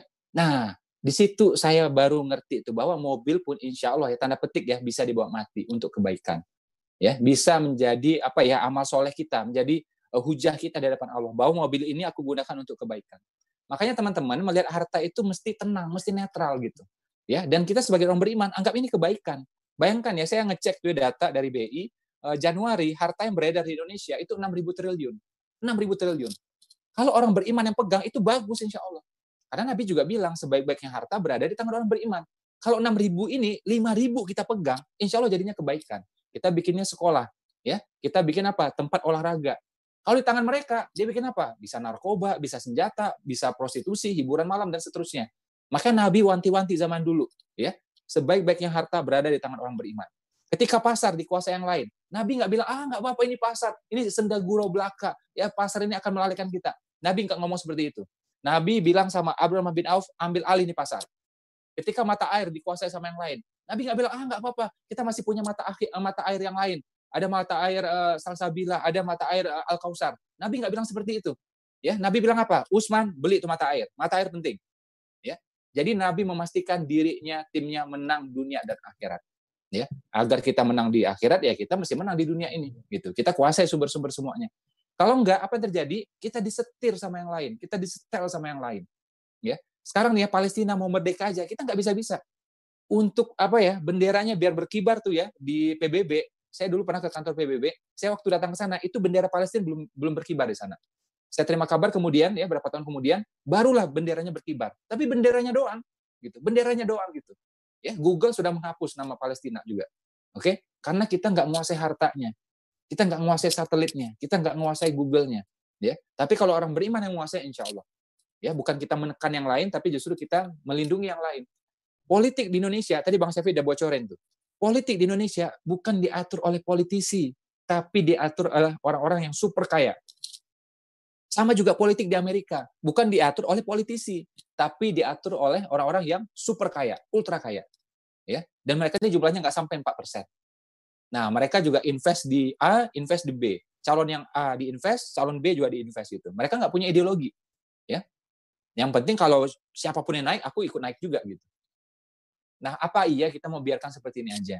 Makanya orang beriman punya visi yang luas ya, bukan sekedar makan ya buat perutnya, buat keluarganya bukan gitu. Ya, tapi kita dianjurkan ya terutama laki-laki untuk berjuang kan, untuk berjuang gitu. Untuk umat, untuk bangsa, untuk semuanya. Ya adalah murah gitu ya, adalah murah ya kalau kita cuma cari profit doang gitu. Ya, ya bagus juga tapi murah itu menurut saya, ya. Islam mengasihi kita ya tujuan yang lebih mulia, yang lebih mahal gitu. Untuk umat, untuk bangsa. Nah, menariknya ya, ini menariknya adalah apa? Kalau kita berpikir untuk orang banyak, ya, itu Allah akan beresin untuk kita. Kita perjuangkan kepentingan orang banyak, Allah akan mudahkan kepentingan kita. Pasti itu, insya Allah. Ini saya true story ya, akhir akhir 2019 yang lalu ya, saya berjuang ya untuk tiga orang, empat orang tim saya, mitra saya ya agar punya rumah. Saya lakukan apa pun, pokoknya mereka bisa punya rumah. Ya, saya keluarkan tunai saya. Ya saya lakukan ini itu ya saya nggak bisa jelaskan detail ya. Tapi saya lakukan macam-macam ya. Dari pikiran dari harta saya lakukan semuanya. Agar tiga orang empat orang ini bisa punya rumah. Dan kabar baiknya adalah apa itu tahun 2020 awal itu alhamdulillah impian saya salah satu tercapai alhamdulillah ya jadi kita bantu impian orang lain Allah akan mudahkan impian kita itu itu udah sunatullah hukum alamnya jadi kalau pengen pengen impian kita tercapai mudahkan impian orang ya pengen dibantu sama Allah bantu orang Ya. Pengen kita tambah mulia, muliakan orang. Ya, pengen cerdas, cerdaskan orang. Ya, pengen maju, majukan orang. Bahkan pengen darah kita sehat, donor darah ke orang. Nah, ini ini hukum halamnya sudah. Ya, jadi dagang bukan sekedar dagang, tapi bagaimana kita memutar roda ekonomi, mengarahkan yang lebih positif, lebih yang baik-baik gitu ya, lebih syar'i insya Allah, Jangan salah loh, mendirikan ekonomi syariah, menegakkan ekonomi syariah itu adalah hukumnya fardu kifayah. Salah satu dari kita harus berjuang. Saya, Bang Syafi'i dan teman-teman yang menyimak ini tentu bukan kebetulan, ya. Berarti teman-teman tuh yang dikehendaki Allah untuk menegakkan ekonomi syariah ini. Ekonomi syariah belum tentu namanya syariah. Kadang-kadang nggak perlu nama syariah, tapi perilakunya insya Allah Islami.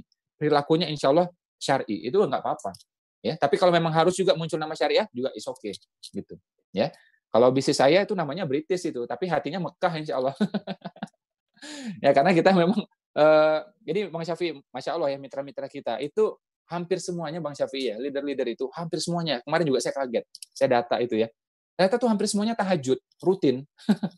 hampir semuanya tahajud rutin, hampir semuanya duha rutin, masya Allah. Dulu kan saya nggak ngerti kan, saya maksudnya Eh, nggak nggak mendata gitu. Kemudian saya coba data, ternyata data menunjukkan hampir semuanya.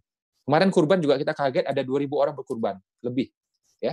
Jadi ada 2.000 kambing uh, kambing dan sapi ya lebih lebih gitu ya. Alhamdulillah. Padahal saya nggak gitu-gitu banget ke mereka. Saya nggak dorong-dorong banget ke mereka. Tapi mereka sadar sendiri, akhirnya mereka berkurban luar biasa. Dan yang lebih uh, amazing lagi adalah dua hari, tiga hari setelah itu mereka DP ke saya ya 2 juta rupiah gitu ya uh, ada puluhan orang ya ada 100 orang lebih gitu ya untuk apa agar bisa kurban sapi tahun depan. Jadi nyicil gitu 2 juta sebulan 2 juta sebulan masya Allah. Dan kemarin sudah terkumpul sama saya tuh uh, ya alhamdulillah udah lebih 100 orang alhamdulillah. Bahkan ada satu orang sudah lunas sapi ya seharga 30 juta untuk tahun depan ya. Jadi saya pikir wah masya Allah ini ada orang-orang seperti ini gitu ya dan begitu saya oprek-oprek lagi, sekitar dua hari yang lalu saya dapat kabar, ternyata di mitra saya ini banyak yang hafiz. Mereka ini hafiz tapi low profile, nggak mau ngasih tahu. Setelah dibujuk-bujuk baru akhirnya ngasih tahu. Yang hafiz 30 juz ada, hafiz 20-an ada, ya, yang 2 juz, 3 juz juga ada, Masya Allah. Ya. Wah, bisa kayak gini saya bilang gitu kan. saya hafiznya cuma itu aja, al-ikhlas gitu kan. itu kan sepertiga juga ya, sepertiga Al-Quran gitu ya. Uh, terus juga mereka ketika diajak meeting ya jam 3 pagi pada iya semua gitu ya dan selalu hadir ya sekitar 2000 orang ya uh, kadang 2400 kadang 2800 gitu ya jam 3 pagi setiap hari Senin gitu. Saya berpikir kan wah mereka bilang uh, saya beruntung bermitra sama Mas Ipo gitu. Tapi yang sebenarnya saya yang beruntung punya mitra-mitra kayak gini. saya senang banget ya saya bangga banget ya makanya uh, ya masya Allah kita coba jaga ini sama-sama. Nah makanya teman-teman ya uh, saya diajarin sama guru-guru saya, termasuk juga Bang Syafi'i ya, bisnis itu uh, bukan sekedar ya untuk perut kita saja ya. Kalau dalam sholat kita bisa berjamaah, kenapa uh, dalam bisnis kita nggak bisa berjamaah ya? Tentu berjamaah di bisnis tanda petik gitu ya, uh, agak beda dengan sholat gitu ya. Maksudnya bareng-bareng lah, ya bareng-bareng gitu. Orang Islam dengan segala kelemahannya, kita punya satu hal. Kita punya apa? Kita punya ukuah satu hal. Kita punya apa lagi? Kita punya kuantitas, kita punya jumlah. Ya, Nah ini kalau ada imam yang bisa menyelaraskan ini semua, ada seorang leader yang bisa menyelaraskan ini, ya ini akan sangat-sangat bagus hasilnya. Ya, insya Allah akan menjadi suatu uh, kekuatan yang besar, yang wow juga gitu. Ya. Nah jadi mungkin itu dari saya, Bang Syafi'i. Uh, mohon maaf kalau kebanyakan hmm. ngomong ini. Alhamdulillah. ya, ini eh, tadi eh, Bang Syafi'i nyatat sangat banyak sekali eh, kalau boleh eh, menggarisbawahi sambil mungkin nanti kita terima tanya jawab eh, dari teman-teman Mas Ibu, demikian juga dari keluarga besar Taskia. Tadi ada eh, Nahdlatul Tujar. Berarti itu didirikan tahun 1919 ya. Kalau NU 1926, berarti Nahdlatul Tujar tujuh tahun sebelumnya. Nahdlatul Tujar itu artinya uh, the traders movement ya. pergerakan para pedagang. Uh, ini yang melandasi uh, adanya Nahdlatul Ulama. Jadi tampaknya ini yang harus kita elaborasi dan harus kita komunikasikan ke keluarga besar Nahdiyin, demikian juga ke bangsa Indonesia bahwa ada satu pergerakan para pengusaha yang dipraktisi oleh Ki Haji Hashim Asy'ari sebelum pergerakan keilmuan dan pergerakan kepesantrenan. Jadi ada pergerakan uh, pedagang dahulu. Hmm, Masya Allah. Uh, nah, tadi juga ada satu yang sangat-sangat uh, menarik dari sisi hadis baginda Rasulullah SAW tentang tujar dan tujar itu adalah jamak sementara uh, singlenya itu adalah tajir. Nah, Rasulullah SAW pernah bercerita ini tentang tajir dan tujar itu. At-tajir as-saduq al-amin ma'an nabiyina was-siddiqina was-syuhada was-salihina fil jannah. Beliau bersabda bahwa at-tajir as-saduq al-amin seorang pengusaha as-saduq yang jujur, al-amin yang amanah, ma'an nabiyina dia akan bersama para nabi, wasiddiqina dengan para siddiqin, wasyuhada dengan para syuhada, wasolehin dengan para orang-orang soleh, fil. Jadi salah satu oh, bagaimana kita bisa bertetangga dengan Rasul di surga itu adalah dengan menjadi pebisnis yang jujur dan aman. Saya ulangi, salah satu strategi bagaimana kita menjadi tetangga Rasul di surga adalah menjadi pebisnis yang aman. Karena ternyata menjadi pebisnis yang amanah itu sangat sukar. Dalam hari-hari ini saya sedang negosiasi beli tanah uh, untuk satu kantor uh, dengan seseorang. Masya Allah ketika kita bernegosiasi dan melihat ada peluang uh, mitra kita itu calon penjual itu ada kesulitan, di situ sesungguhnya berantem itu antara perasaan ingin menguasai dengan perasaan harus kasihan kepada dia, perasaan untuk untuk apa namanya mengoptimalisasi dan perasaan untuk jujur. Masalah itu ternyata tidak mudah. Jadi ada satu pepatah mengatakan e, seorang negosiator ulung yang bisa menekan mitranya itulah yang hebat. Ternyata dalam Islam itu harus bercampur antara kita menang sendiri dengan menang bersama-sama gitu. Jadi harus win-win. Jadi pemikiran win-win ini sebenarnya sudah ada uh, sejak zaman awal zaman baginda Rasulullah SAW. Kita harus uh, harus juga menjadikan uh, orang yang kita akan bermitra juga merasa menang dengan kita. Nah ini at-tajir as-soduq al-amin itu ternyata disebut dalam satu hadis yang sangat jelas bahwa dia akan bertetangga dengan baginda Rasul. Eh, Masya Allah, eh, Mas Ipo, demikian juga eh, para eh, audiens itu banyak yang sudah ke makam Rasulullah Sallallahu Alaihi Wasallam. Dan saya juga alhamdulillah mendapat kesyukuran dari Allah sering datang ke makam Rasul. Ya kalau berhaji alhamdulillah eh, sudah 27 kali eh, tahun ini berhaji dan umroh mungkin lebih dari 200 kali perjalanan ke tanah suci. Nah, tapi ada satu yang yang setiap kali saya datang ke makam Rasul itu ada satu doa yang selalu saya ucapkan. Ya Allah, uh, urzukni suhbar Rasulullah Shallallahu Alaihi Wasallam fil firdaus. Ya Allah, berikan aku kesempatan menjadi sahabat dan tetangga Rasul di Firdaus. Jadi kalau doa itu kita bacakan dan kita berjarak dengan Rasul itu hanya 7 meter, hanya 5 meter, itu getaran hatinya itu akan berbeda dari doa di Sentul atau di Ciawi atau di Trenggalek gitu. Karena kita berada di samping Rasul hanya 7 meter, hanya 10 meter. Itu gerakan jiwanya itu berbeda. Nah, tapi kan untuk sekali lagi kata Mas Iko, untuk pergi ke umroh, untuk pergi ke haji itu kan perlu bekal. Kita harus berjuang gitu loh. Jadi untuk bisa merasakan getaran yang dahsyat juga kita perlu berjuang. Mudah-mudahan saya doakan keluarga besar eh, BP, keluarga besar Taskia itu bisa keluarga besar yang sekarang sedang uh, menonton uh, acara ini bisa dipanggil oleh Allah Subhanahu wa taala untuk berhaji dan untuk berumroh amin. bersama amin. keluarganya. Amin. Amin amin. Mohon maaf saya dulu sering haji dan umroh karena dahulu sekolahnya dekat-dekat sana jadi setiap uh, tahun tinggal naik komprengan nantinya nyampe dan sekarang diamanati ada travel berarti harus ke sana dan ada satu tugas ini yang saya bersyukur kepada Allah Subhanahu wa taala saya ada satu tugas jadi Dewan Pengawas eh, Islamic Development Bank di Jeddah. Rapatnya itu Mas Ipo uh, dua bulan sekali. jadi jadi dua bulan sekali saya dipaksa untuk pergi ke Jeddah. Nah, tetapi hmm. daripada tinggal di Jeddah, saya lebih memilih tinggal di Mekah gitu. Jadi tidurnya di Mekah, rapatnya di Jeddah. Nah, itu jadi dua bulan sekali saya harus terbang, terpaksa harus pakai bisnis class karena ditugaskan kantor. Terpaksa harus pakai hotel bintang 5. Itu kepaksa gitu. Terpaksa harus tinggal uh, bisa memilih, bisa tinggal di Jeddah, bisa tinggal di Mekah. Ya udah saya pilih di Mekah aja. Jadi pagi-pagi jam 7 sudah dijemput atau jam 8, jam 9 meeting alhamdulillah itu adalah satu nikmat yang saya harus syukuri sangat amat banyak. Jadi saya wajib umroh gitu. saya wajib umroh satu satu tahun lima kali eh, enam kali gitu. Jadi itu umroh itu wajib. Karena kan saya masuk ke Mekah, udah gitu setiap orang yang masuk ke Mekah kan lewat mikot.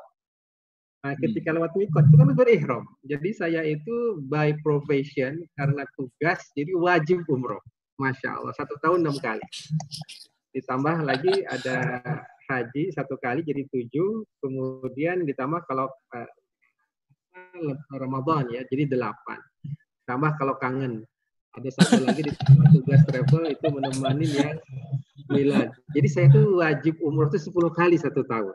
Itu satu kesyukuran kepada Allah Subhanahu Wa Taala. Mudah-mudahan. Masya Allah. Uh, ini, jadi uh, jadi jadi by by profession karena tugas gitu kan. Yang mudah-mudahan nanti Bapak Ibu sekalian itu barokahnya karena ekonomi syariah gitu ya. Jadi rapat-rapatnya itu ke bahasa Arab. Jadi rapat bahasa Arab, tapi ngomongin tentang akuntansi, ngomongin tentang risk management, ngomongin tentang good governance itu dalam bahasa Arab gitu loh. Nah, ini masya Allahnya di, di Indonesia ini juga saja satu tantangan ya. Jadi orang yang ngomong tentang risk management, orang yang tentang ngomong tentang good governance, orang ngomong tentang audit pakai bahasa Arab ternyata tidak terlalu banyak. Hmm. Ini jadi kesempatan kesempatan bagi generasi muda, eh, bagi adik-adik, bagi mahasiswa, kalau mau eh, umroh wajib enam kali setahun, kalau mau dipaksa naik bisnis kelas, kalau dipaksa untuk di hotel bintang 5 dan dipulang diamplopin pakai dolar, belajarlah jadi risk management pakai bahasa Arab. Belajarlah bicara tentang audit dalam bahasa Arab belajarlah tentang good governance dalam bahasa Arab. Belajarlah tentang Basel, tentang capital education ratio dalam bahasa Arab. Insya Allah ini orangnya nggak terlalu banyak. Jadi ini adalah satu kesempatan. Ini memotivasi ya, judulnya juga motivasi. Memotivasi adik-adik ini untuk bisa untuk bisa melanjutkan perjuangan ekonomi syariah ini. Itu yang kedua. Nah, yang ketiga ini ada yang menarik dari Mas Ibo tadi tentang kenapa kata harta didahulukan dan jiwa dikemudiankan. Ini kan dalam surat As-Sof ya Mas, ayat 9, demikian juga ada ayat 10, Ya yuhalladzina amanu hal adullukum ala tijaratin tunjikum min azabin alim tu'minuna billahi wa rasulih wa tujahiduna fi sabilillahi bi amwalikum wa anfusikum zalikum khairul lakum in kuntum ta'lamun.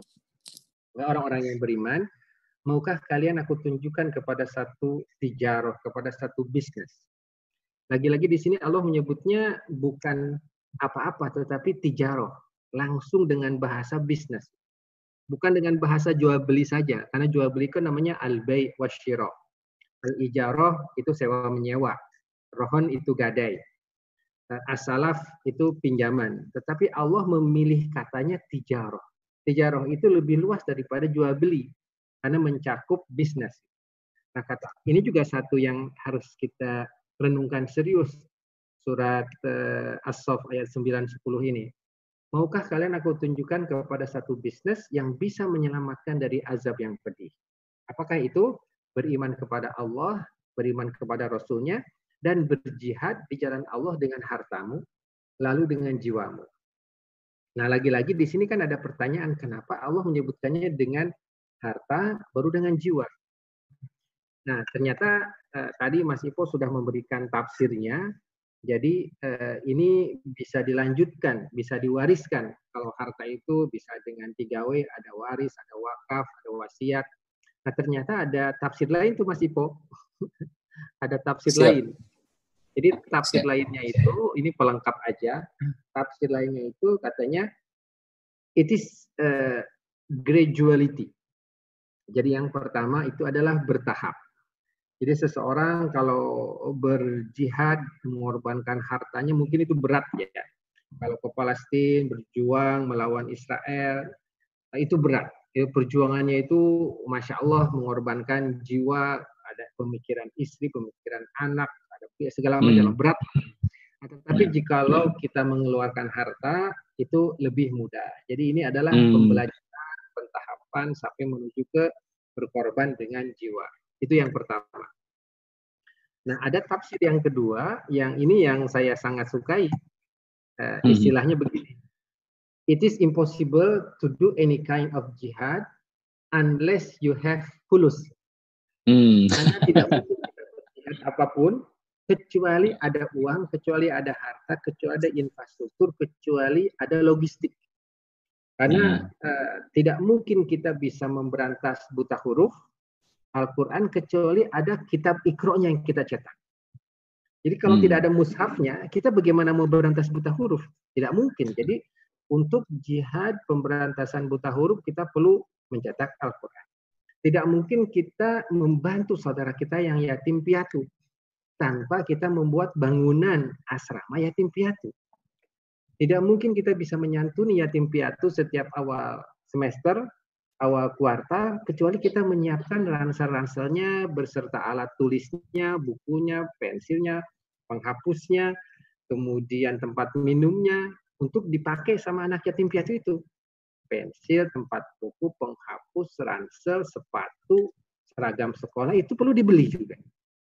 Itu adalah hmm. mal juga gitu Dan kita tidak bisa membantu saudara kita yang di Lebanon kemarin yang di Rohingya, yang di Palestina, yang di Lampung, yang kena gempa bumi, ada Palu, ada Lombok, ada Jogja, masya Allah, itu semua gempa bumi, longsor, banjir terjadi setiap minggu mungkin di Indonesia ya. Jakarta ya. aman, aman itu terjadi di Tulung Agung, Tulung Agung aman, ada di Tenggalek, Tenggang aman, ada di Malang, Malang aman, ada di Sukabumi, Sukabumi aman, ada di Malang. Masya Allah itu namanya banjir namanya disaster di Indonesia itu terjadi setiap minggu. Masya Allah itu juga memerlukan bantuan. Nah, jadi tidak mungkin kita berjihad dalam Islam kecuali kita punya infrastruktur.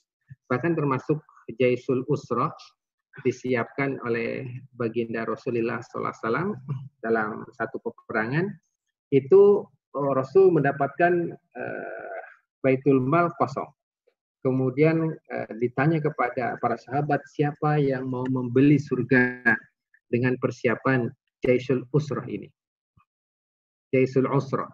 Uh, datanglah seorang yang bernama Usman bin Affan. Tadi disampaikan oleh Mas Ipo. Usman bin Affan itulah yang mempersiapkan seribu kuda lengkap dengan uh, pelengkapan perangnya. Oleh karena itulah disebut baginda Rasulullah SAW mahalaka Utsman pada yaumi hada. Hmm. Utsman itu tidak akan sengsara setelah hari ini. Nah, kemudian beliau ini ini yang yang sangat luar biasa. Jadi uh, surga itu bisa dibeli dengan harta. Surga itu bisa dibeli dengan harta. Jadi masya Allah. Nah, ini cerita tentang beli membeli. Saya pernah diskusi dengan seseorang yang sangat rajin uh, membaca Quran. Kata saya, karena saya disiplin ilmu saya kan uh, keuangan, ada sedikit accounting, ada sedikit ekonomi. Kemudian saya otak akuntan saya berpikir ini, mana hmm. yang lebih cepat masuk surga antara orang yang membaca Quran, menghafal Quran, dengan orang yang membiayai rumah tahfidz. Jadi hitung-hitungan ini Pamayama miskola darotin khairayara, wa mayama miskola darotin syarayara. Arti kita kita kan dengan Allah itu kan hitung-hitungannya sangat detail ya. Sampai hmm. kepada debu pun Allah hitung gitu ya.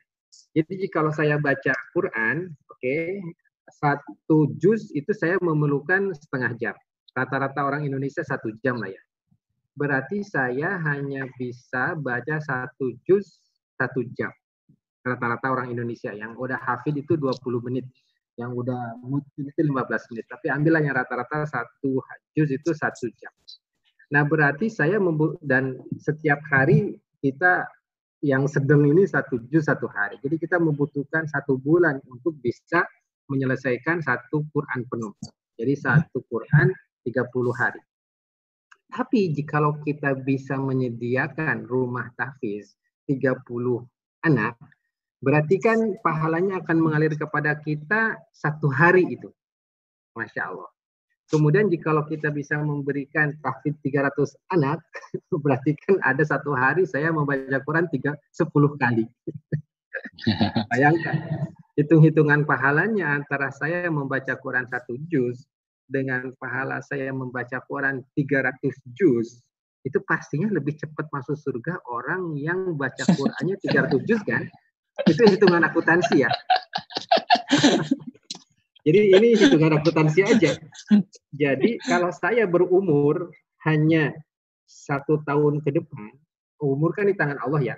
Mungkin masih po duluan, mungkin saya duluan, kembali kepada Allah, mungkin pemirsa duluan, kita nggak tahu. Nah, sementara kita punya waktunya terbatas, kemudian kecepatan kita membangun uh, debit kredit gitu kan, top up saldo kebaikan kita di sisi Allah Subhanahu wa taala kan seperti itu kan hitung-hitungannya kan. Kita kan mentop up saldo kebaikan, ada juga yang mentop up saldo keburukan dengan istighfar uh, kita kurangin saldo keburukan, kurangin seperti nanti di akhir nanti dihitung plus syafaat nanti ujung-ujungnya rahmat Allah Subhanahu Wa Taala. Kan kurang lebih kalkulasinya seperti itu aja. Antara amal kita yang basic, nanti kita minta syafaat dari Rasul, kita minta ampunan dari Allah dan kita minta rahmat Allah Subhanahu Wa Taala. Di blended ujungnya seperti apa? Itulah surga dan neraka. Itu kalau hmm. kalau otak akuntansi seperti itu.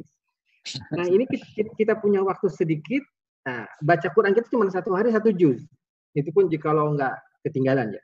Nah sementara ada orang yang membaca Qurannya satu hari 300 juz. Ada orang yang baca Qurannya satu hari 500 juz. Itu hanya bisa terjadi jikalau kita punya rumah yatim. Dan hanya bisa terjadi jikalau kita punya rumah tahfiz. Nah makanya jikalau kita boleh milih, lebih bagus mana, ya pastinya kita harus baca Quran ya. Ini tanpa mengurangi kita harus baca Quran itu wajib ala ini warosi kita harus baca Quran itu udah pasti. Cuman kita baca Quran itu kan maksimum satu hari berapa sih kita bisa baca Quran? Paling banter baca Quran tidak tidur, tidak makan, tidak kamar mandi, tidak ngapa-ngapain setelah sholat itu kan hanya hanya 24 juz itu. Itu tuh udah jauh banget itu dan tidak mungkin lebih dari itu katakanlah satu hari dengan mengerahkan seluruh kekuatan kita baca Quran 30 juz. Itu kan cuma satu kali itu. Nah sementara ini ada orang yang bisa menghatamkan Quran 300 kali karena dia punya 3000 yatim. Hmm. Nah, berarti kan kalau dari sisi optimalisasi umur masuk surga cepetan dia dia. Nah, itulah mungkin yang harus menjadi motivasi kita yang harus jadi motivasi kita bagaimana kita punya pesantren, bagaimana cita-citanya punya banyak rumah tahfiz. Jadi itulah yang membedakannya lebih seksi mana antara punya Lamborghini dengan punya rumah tahfiz. Dua-duanya kayak nih. Nah, kayak yang yang kita harapkan itu adalah bukan kayak yang kemudian membeli mobil mahal, yang terlalu mahal, yang tidak apa, yang menjadikan orang melihatnya itu tidak enak hati, tetapi kekayaan yang bermanfaat untuk orang banyak, apalagi membuat lapangan pekerjaan. Mas Ivo bisa membuat lapangan pekerjaan untuk 2.500 orang, Masya Allah itu luar biasa. Saya juga ada beberapa ratus karyawan, Alhamdulillah, tapi itu juga masih kurang, masih banyak orang yang setiap minggu itu banyak sekali yang minta pekerjaan untuk anaknya lah, untuk keponakannya lah, untuk menantunya. Itu juga uh, masih harus kita apa upayakan. Jadi itu eh, yang berjihad di jalan Allah dengan hartamu baru dengan jiwamu. Nah, jadi ini kita tidak bisa berjuang kecuali kita punya harta eh, di awal.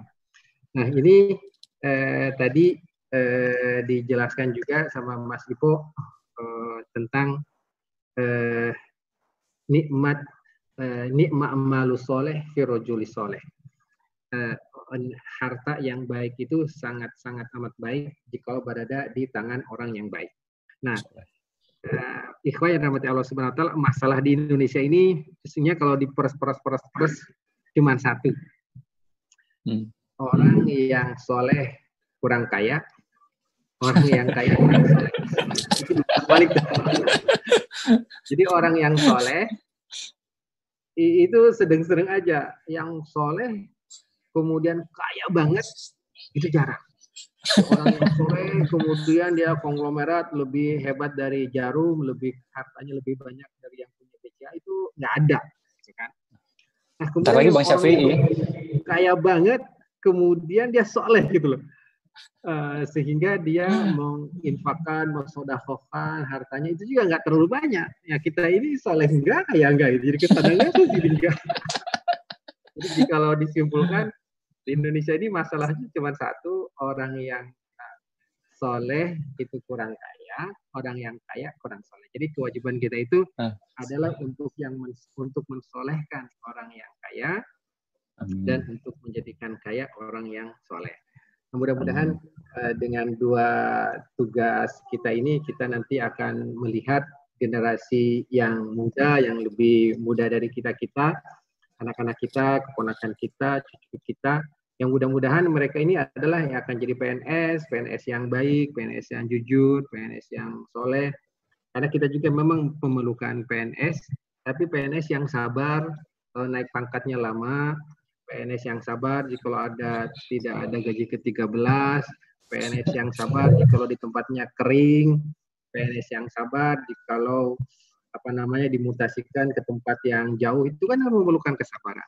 PNS yang istiqomah jika ada pengusaha yang nawarin nawar itu dan itu masya Allah itu perjuangan.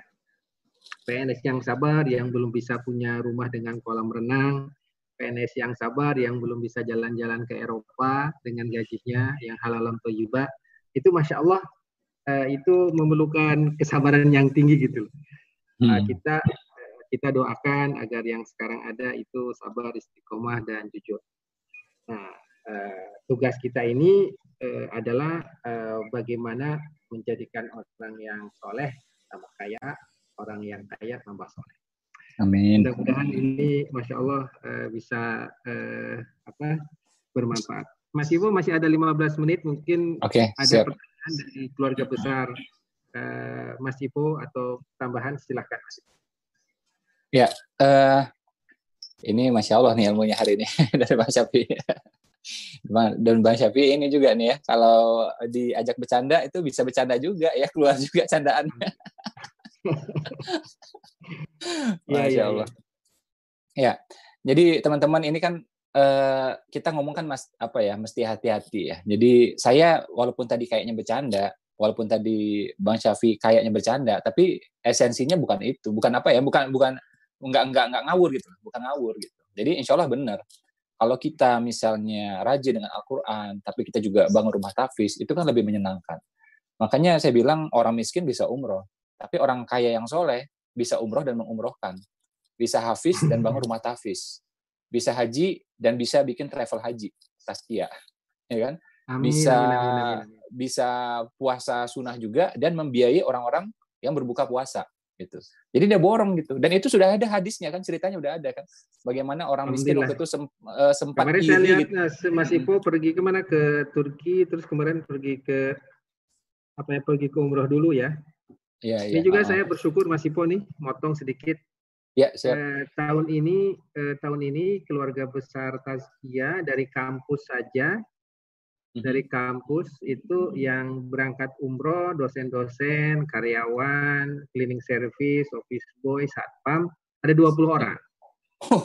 Alhamdulillah. Masya Allah. Ada 20 orang. Jadi mereka itu cuman Masya Allah harus berangkatnya tanggal 29 Februari, tanggal hmm. 27 di lockdown Corona.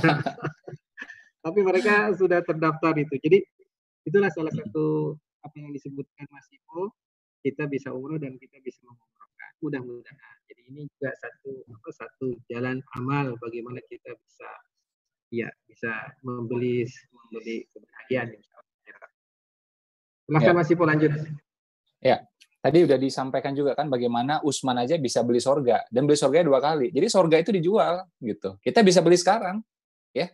Usman beli sorga dua kali. Itu Rasulullah yang ngomong, bukan saya yang ngomong gitu kita bisa beli yang penting angkanya cocok ya kan angkanya cocok kalau angkanya cocok ada kesungguhan di sana insya Allah gitu ya dan uh, jarang orang paham ya bahwa harta itu kaya itu itu adalah syiar Kita sekarang ya pakaian niru orang Amerika, niru orang Eropa, niru orang Jepang, niru orang Korea. Kenapa? Karena mereka maju.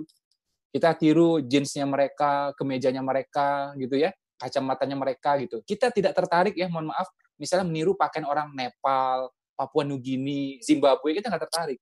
Jadi negara yang kaya itu, negara yang maju itu ditiru. Sama juga, mohon maaf ya, kalau Anda kaya, ya orang akan ngikutin Anda. Bayangkan ya, hari ini misalnya lagi ngumpul kita gitu ya, Pak Heru Tanjung datang, ya, yang punya Trans TV, Trans 7. Beliau bilang, kalau pengen sukses, pengen kaya, rutinkan sholat duha. Wah, beliau nggak perlu pakai dalil. Beliau aja yang ngomong, ya, udah rutinkan sholat duha. Kita langsung siap, langsung bilang iya. Nggak kita tanya dalilnya apa, Pak? Nggak ditanya. Jadi kaya itu syiar. Coba bayangkan Bapak, Ibu, teman-teman ya datang ke Pondok Indah ya, misal kita lagi nggak pandemi gitu ya, uh, datang ke Pondok Indah ya turun dari mobilnya ya di depannya itu ada tasbih ya kelihatan ada uh, tulisan Allah juga di sana ya tulisan uh, Muhammad juga di sana gitu ya Rasulullah kemudian kita turun dengan jilbab kita gitu ya itu kan syiar yang luar biasa tapi kalau kita turun pakai motor Cina second gitu kan ini kita mau syiar tuh susah gitu kita pulang kampung misalnya, mudik misalnya gitu. Kita ketemu dengan teman-teman kita, keluarga kita, tetangga kita gitu. Kita ya alhamdulillah sukses bisnisnya. Kita bilang sama teman-teman di kampung, kita pulang bawa Audi, ya, kita pulang bawa Mercy, kita pulang bawa Volvo, ya. Kita bilang sama teman-teman di kampung, kalau pengen sukses coba dagang. Terus apa lagi? Berbakti sama orang tua. Terus apa lagi? Coba sedekah. Itu saya yakin satu kampung pada dengar semuanya. Karena kita pulang ke sana bawa apa? Bawa Audi. Jadi ini alat syiar gitu. Maknai itu, maknai itu, bukan untuk sombong-sombongan enggak. Kalau sombong udah jelas neraka udah itu. Ya, saya nggak ikutan kayak gituan. Tapi ini nikmat dari Allah yang kita tunjukkan. Dan itu boleh dalam Islam. Kita punya nikmat, kita tunjukin ke Allah. Tahdus bin nikmah boleh. Siapa bilang nggak boleh? Gitu. Ya. Nah, jadi kalau kalian pengen sukses, udah rutinkan duha. Ya, berbakti sama orang tua. Dan coba dagang. Saya yakin tuh satu kampung pada dengar semuanya. Tapi kalau kita pulang kampung pakai motor Cina second ya masih leasing belum lunas, waduh siapa yang mau dengar gitu kan? Nah jadi mata kita ini ya manusia ini itu melihat ya melihat yang terlihat, nggak bisa melihat yang tidak terlihat. Ini manusia. Nah kita sebagai orang beriman jangan jangan gitu cara pikirnya. Tapi orang lain cara pikir seperti itu. Ya, ini penelitian ya dari sebuah kampus di Inggris ya. Sejak Muhammad Salah masuk sebuah klub bola di Inggris, kebencian terhadap Islam turun 19%. Riset, teman-teman boleh cari ya di Google banyak berita. Oh. Ya.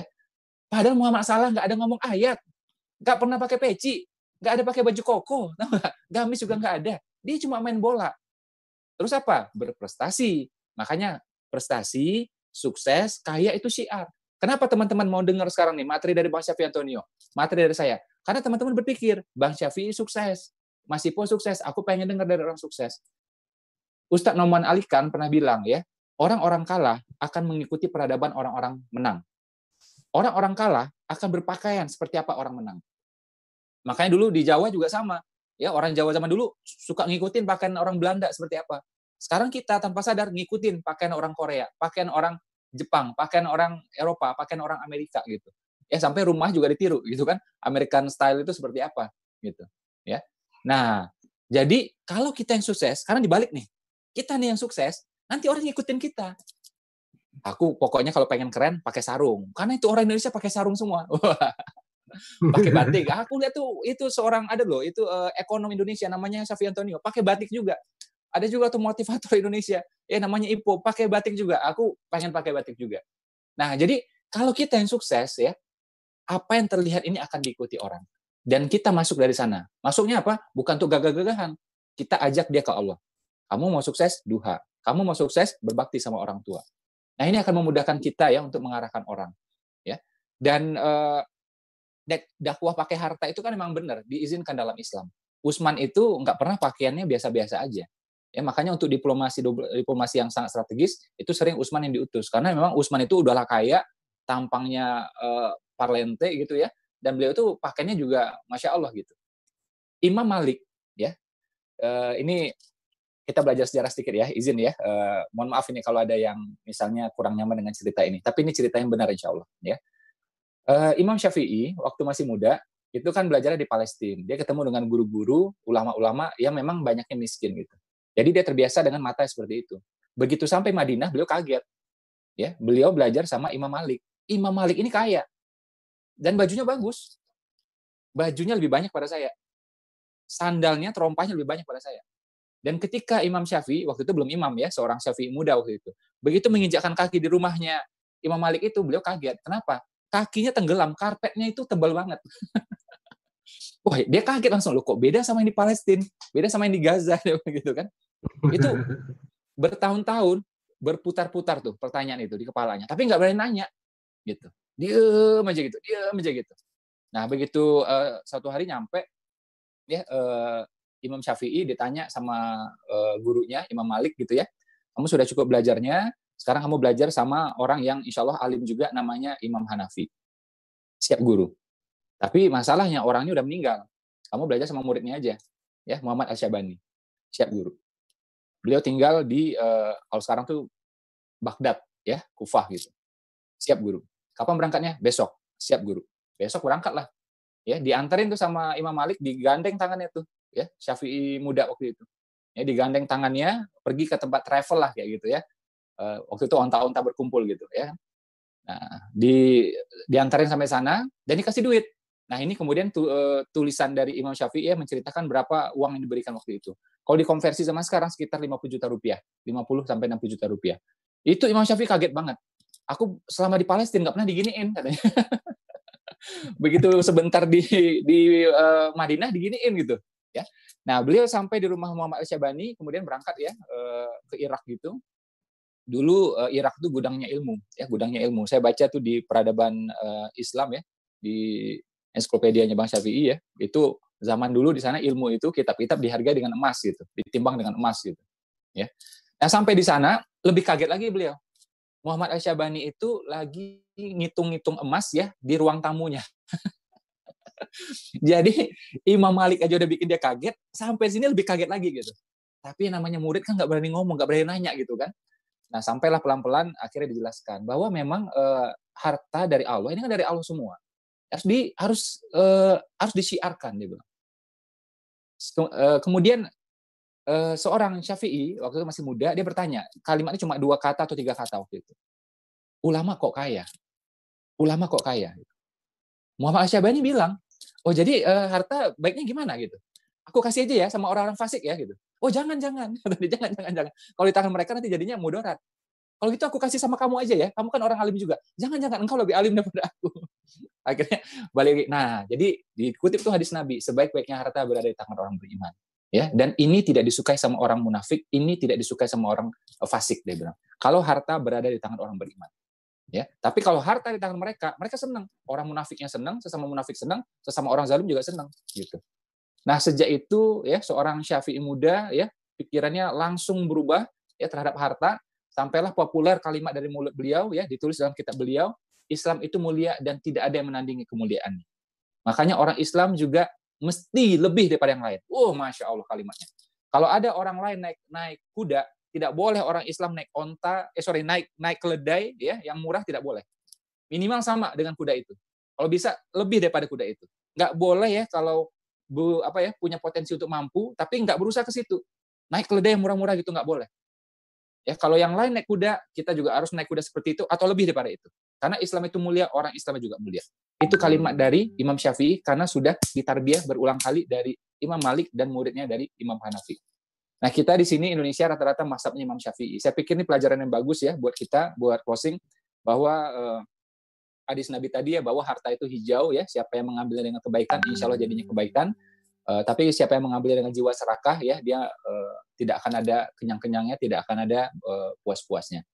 Mungkin itu dari saya. Uh, terima kasih teman-teman yang sudah hadir pada hari ini menyimak ya. Saya mungkin hari ini ngajar tapi yang jelas saya juga belajar banyak banget ya dari guru saya. Saya yakin juga teman-teman seperti itu. Mohon maaf kalau ada salah-salah kata dari saya. Uh, kalau tersinggung ya mau gimana lagi. Baik, Masya Allah. Saya juga banyak belajar nih dari Mas Ipo, terutama dapat inspirasi bagaimana bisa memberdayakan banyak orang, memberikan means of income, memberikan kesempatan untuk ber, apa, berbisnis dengan 2.500 orang. Bayangkan eh, pemirsa sekalian, jika kita punya karyawan 2.500 orang itu kan pahalanya banyak banget. 2.500 hmm. orang kalau masing-masing itu punya istri, punya suami, punya anak, empat aja udah jadi sepuluh ribu itu. Jadi ada sepuluh ribu yang diberdayakan, sangat luar biasa sekali. Tadi Imam uh, Syaibani memang ini luar biasa, namanya Muhammad Ibn Hasan Asyaibani. Ya. Beliau itu adalah salah satu murid kecintaan Imam Abu Hanifah setelah Imam Yusuf namanya. Nah, kitabnya itu masih pun namanya kitab Al-Kasab. Al-Kasab hmm. Demikian juga ada kitab lagi namanya Adabut Tujar. Nah, kitab Al-Kasab hmm. itu judulnya adalah bisnis. Al-Kasab itu hmm. adalah mata pencaharian. Jadi Imam hmm. Muhammad Hasan Asyaibani nulis buku namanya adalah bentuk mata pencaharian, artinya the kind of business. Jadi itulah yang diajari ngaji kita itu adalah ngaji mencari bisnis yang benar. Makanya sebagai penutup mungkin uh, Pak Syafi ingin uh, sharing uh, terakhir ini uh, apa namanya di, disampaikan di sini uh, sebagai motivasi bagi kita bersama kurang hmm. lebih seperti ini uh, man qabla an yatafaqqah irtatama tiba summa irtatama summa irtatam kata Sidina Ali bin Abi Thalib eh, dikatakan bahwa barang siapa yang berdagang namun belum memahami ilmu agama, maka dia pasti akan terjerumus ke dalam riba dan koror, maisir, tadlis dan sebagainya. Hmm. Summa irtatoma, summa irtatoma, summa irtatom. Maka dia akan terjerumus, terjerumus, terjerumus. Makanya di sini eh, mencari ilmu, eh, mendengarkan motivator, mendengarkan seminar, mendengarkan training, ini menjadi wajib karena jikalau kita berbisnis tanpa ilmu, kita bisa masuk ke dalam riba, masuk ke dalam tadlis, masuk ke dalam koror, masuk ke dalam maisir, masuk ke dalam ihtikar. Nah, sementara apa yang kita lakukan, kata baginda Rasulullah SAW dalam satu kitab sahih, Talabul halali faridatun badal faridah. Atau dalam riwayat lain, fardun badal faraid. Mencari rezeki yang halal itu adalah fardu setelah sholat fardu. Jadi mencari rezeki yang halal itu bukan sunnah, bukan hmm. jais, tetapi itu adalah fardu. Inilah mungkin uh, satu yang harus kita garis bawahi. Kita sekarang ini sedang melaksanakan satu kewajiban. Nah, oleh karena itu harus berbasis dengan ilmu agama, harus berbasis dengan knowledge, uh, harus belajar technicalities, harus belajar kompetensinya, dan harus belajar sangat uh, banyak lagi. Jadi ada dimensi operation, dimensi marketing, dimensi finance, dimensi legal, uh, dimensi digital. Itulah mungkin yang harus kita pelajarin itu. Karena hanya dengan itulah kita bisa berhasil. Nah, jadi ini satu satu apa namanya motivasi dari baginda Rasulullah Shallallahu Alaihi Wasallam. Sama mungkin Eh, dengan adanya dunia digital dan internet ini sekarang proses marketing bisa menjadi tambah lebar, tambah luas, tambah cepat dan tambah murah. Demikian juga kita sekarang tidak terlalu perlu banyak kantor fisik karena dari rumah kita bisa working from home, bisa business from home. Itu ya. uh, bisa menjadi lebih mudah. Dengan adanya teknologi kita tidak memerlukan terlalu banyak karyawan, bisa disimple dan dihandle oleh teknologi. Dan dengan adanya teknologi ini kita bisa menjadikan lebih banyak mitra. Misalnya bisa uh, ber, menjadikan orang itu berpartners dengan kita itulah mungkin kelebihan-kelebihan jika kita dibandingkan dengan sahabat ya dahulu para tabiin para tabiut tabiin para salafus soleh mereka keadaannya dari sisi bisnis jauh lebih berat daripada kita tapi mereka sangat berhasil saya tidak bisa membayangkan bagaimana dahsyatnya bisnis Abdurrahman bin Auf jika dia sudah hidup di zaman internet. Hmm. Imam Abu Hanifah itu bagaimana dahsyat bisnisnya Imam Malik dan Imam Abu Hasan Asyaibani, Muhammad bin Hasan Asyaibani itu gimana dahsyat bisnisnya jika dia hidup di zaman WhatsApp dan zaman Instagram, apalagi pakai dropship serta pakai reseller. Oh itu luar biasa itu. Jadi mereka pakai jalan tradisional aja sudah seperti itu. Apalagi jika lo sekarang. Mudah-mudahan kita uh, dirahmati oleh Allah Subhanahu Wa Taala diberikan kemudahan. Uh, hari ini kita banyak belajar pemirsa sekalian dari Mas Ipo dan kita banyak belajar sebelumnya dari baginda Rasulullah SAW dan ada dari Sayyidina Ali bin Abi Thalib uh, teladan-teladan dari para sahabat dan dari para tabiin tentang jiwa entrepreneurship yang dibangun oleh baginda Rasulullah SAW dan kita mengaplikasikannya dalam uh, bisnis uh, komunitas kita. Mas Ipo, sekarang sudah jam 9, waktunya Siap. kita harus berdiri. Terima kasih atas sharing ilmunya. Mudah-mudahan uh, eh, BP dan komunitasnya bertambah sukses, bertambah makmur. Demikian Amin. juga keluarga besar Taskia, insya Allah dalam dakwah ekonomi syariahnya, dalam Amin. bisnis uh, dan unit-unit usahanya bertambah makmur. Keluarga kita juga menjadi keluarga yang sakinah, mawadah, warahmah. Yang sakit hari ini diberikan kesembuhan, yang sedang ujian dimudahkan ujiannya, anak-anak kita jadi anak-anak yang soleh dan solehah, serta bangsa Indonesia diberikan pemimpin yang adil dan amanah, diangkat segera penyakit corona, dan kita bisa beraktivitas kembali dengan seperti biasa. Jazakumullah khairan katsira. Terima kasih Bang Cepi. Uh, billahi taufiq wa hidayah. Wassalamualaikum warahmatullahi wabarakatuh. Waalaikumsalam warahmatullahi wabarakatuh.